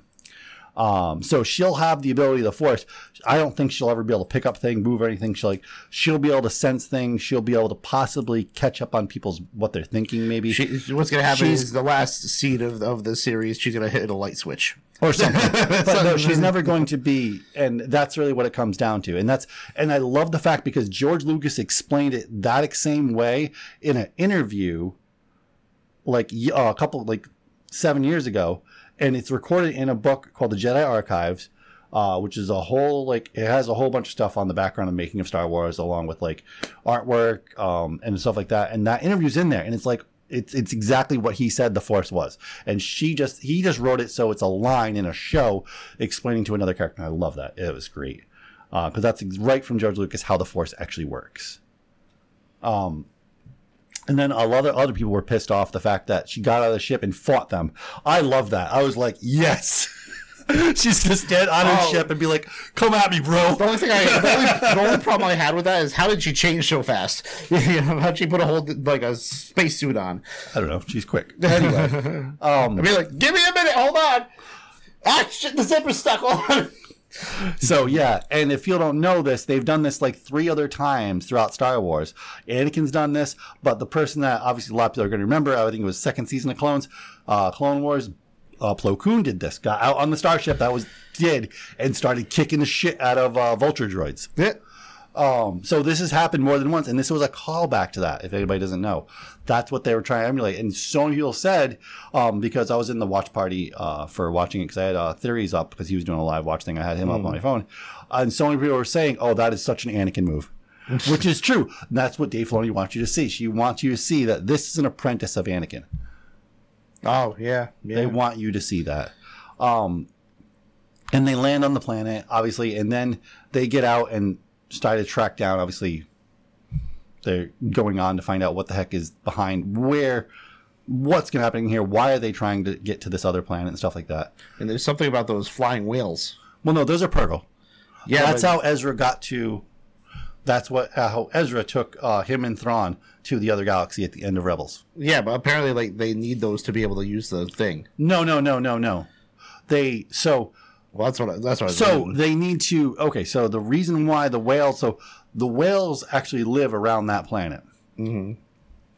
and they have nat- natural hyperlanes that they travel on, and that's where the early hyperlanes were designed on, were the hyperlanes that they travel on. So kind of like how sea turtles work. Kind of, yeah. Uh, like whoa, we got so, so they have to follow the Purrgil through those hyperlanes to know where they're going. Mm-hmm. But they are building a ring, uh, like one of the most powerful hyperdrives that they've ever built to get to that other galaxy. Mhm. But they need to follow the Purrgil to that other galaxy. Um, Ezra could already communicate and travel with the Purrgil. And I think that was all. If anybody doesn't know, if you don't watch Mandalorian, there was a big hint that Grogu was going to be able to do the same thing that Ezra does. If you didn't catch it, uh, which is probably going to happen uh, eventually down the line in the shows and stuff like that. Um, so why Ezra hasn't taken the Purrgil back, we don't know. Um, uh, whatever happened to them, we're going to get a reveal, obviously, eventually, of whatever happened to them. They're in a stasis. Hopefully soon. um, but the episode ends with Baylan telling his uh, battle droids, uh, hunt them down, please. And when he says that, he says it with like a sense of, oh, I don't want to do this. Oh, yeah, yeah. Like, you, like you're telling your employee something you don't agree with doing Yeah, we need kind to- of thing. Like, yeah, go need- do that, please. We need to terminate them. Yeah, like that's how his sentiment was toward them. Like, I don't really want to do this. Yeah, we gotta let him go. Yeah. like, so you can see he's not. In, they're doing this to show you that he's not completely a bad guy. He's doing this because he's working for uh, Morgan Elsbeth. Oh yeah, yeah. So we will see how far that goes uh, before he possibly turns. A lot of people suspecting that he's going to sacrifice himself at the end of the season, killing possibly Morgan Elizabeth. But we better see some goddamn magic before that. When she first said, I will deal with it, I was like, oh, I don't care she's a bad guy. She better use some magic. And she did. I was like, God damn it. Now, did he finish the first season before he passed? The actor? Yeah. He did. Yeah. So, I mean, yeah, we'll see. We'll see how it ends, though. Uh, we know the next season isn't going to be for a while because of the hiatus. Every because of everything. Yeah, yeah. And we're pretty sure we won't see any of the shows. We're not going to see Mandalorian, Boba Fett, none of those. We are going to get the movie, which is in 2025. Uh, which will probably be a time jump anyway. So, and that movie is probably going to take place in the other galaxy because it's pretty obvious right now. I'm pretty sure Dave Filoni is trying to bypass the sequel trilogy and do his own thing, which is awesome. He can do his own thing and not affect anything that's current Star Wars which is really cool. And Jacen Syndulla was in it, which I am so sure. I don't know. I will. I saw that. I'm like, so I yeah. So Jason With a C? so if if I'm wrong, I'm wrong. But I'm going to predict it now, just so we can call back to this thing. I predicted this. Jacen Syndulla is going to become Darth Caedus, and we will see. But that'll be the end of this podcast. If you don't know who he is, look it up. Um, but because he's not canon anymore, so we will see. But thank you for joining in and checking out this podcast. Remember to share it out wherever you share your podcast out and rate us wherever you. You're on iTunes right now, if you're listening to our podcast, you can give us a rating right on the iTunes podcast. We would greatly appreciate it. And we will be back in two weeks for another episode with more tech, more gaming, and more pop culture. Tell your friends about us. Send them to our YouTube channel at Tech Prime Media, and uh, we'll see you next time. Oh, we got a new video on TikTok. Yeah, yeah. For the latest and greatest in gaming and tech, Tech Prime Media.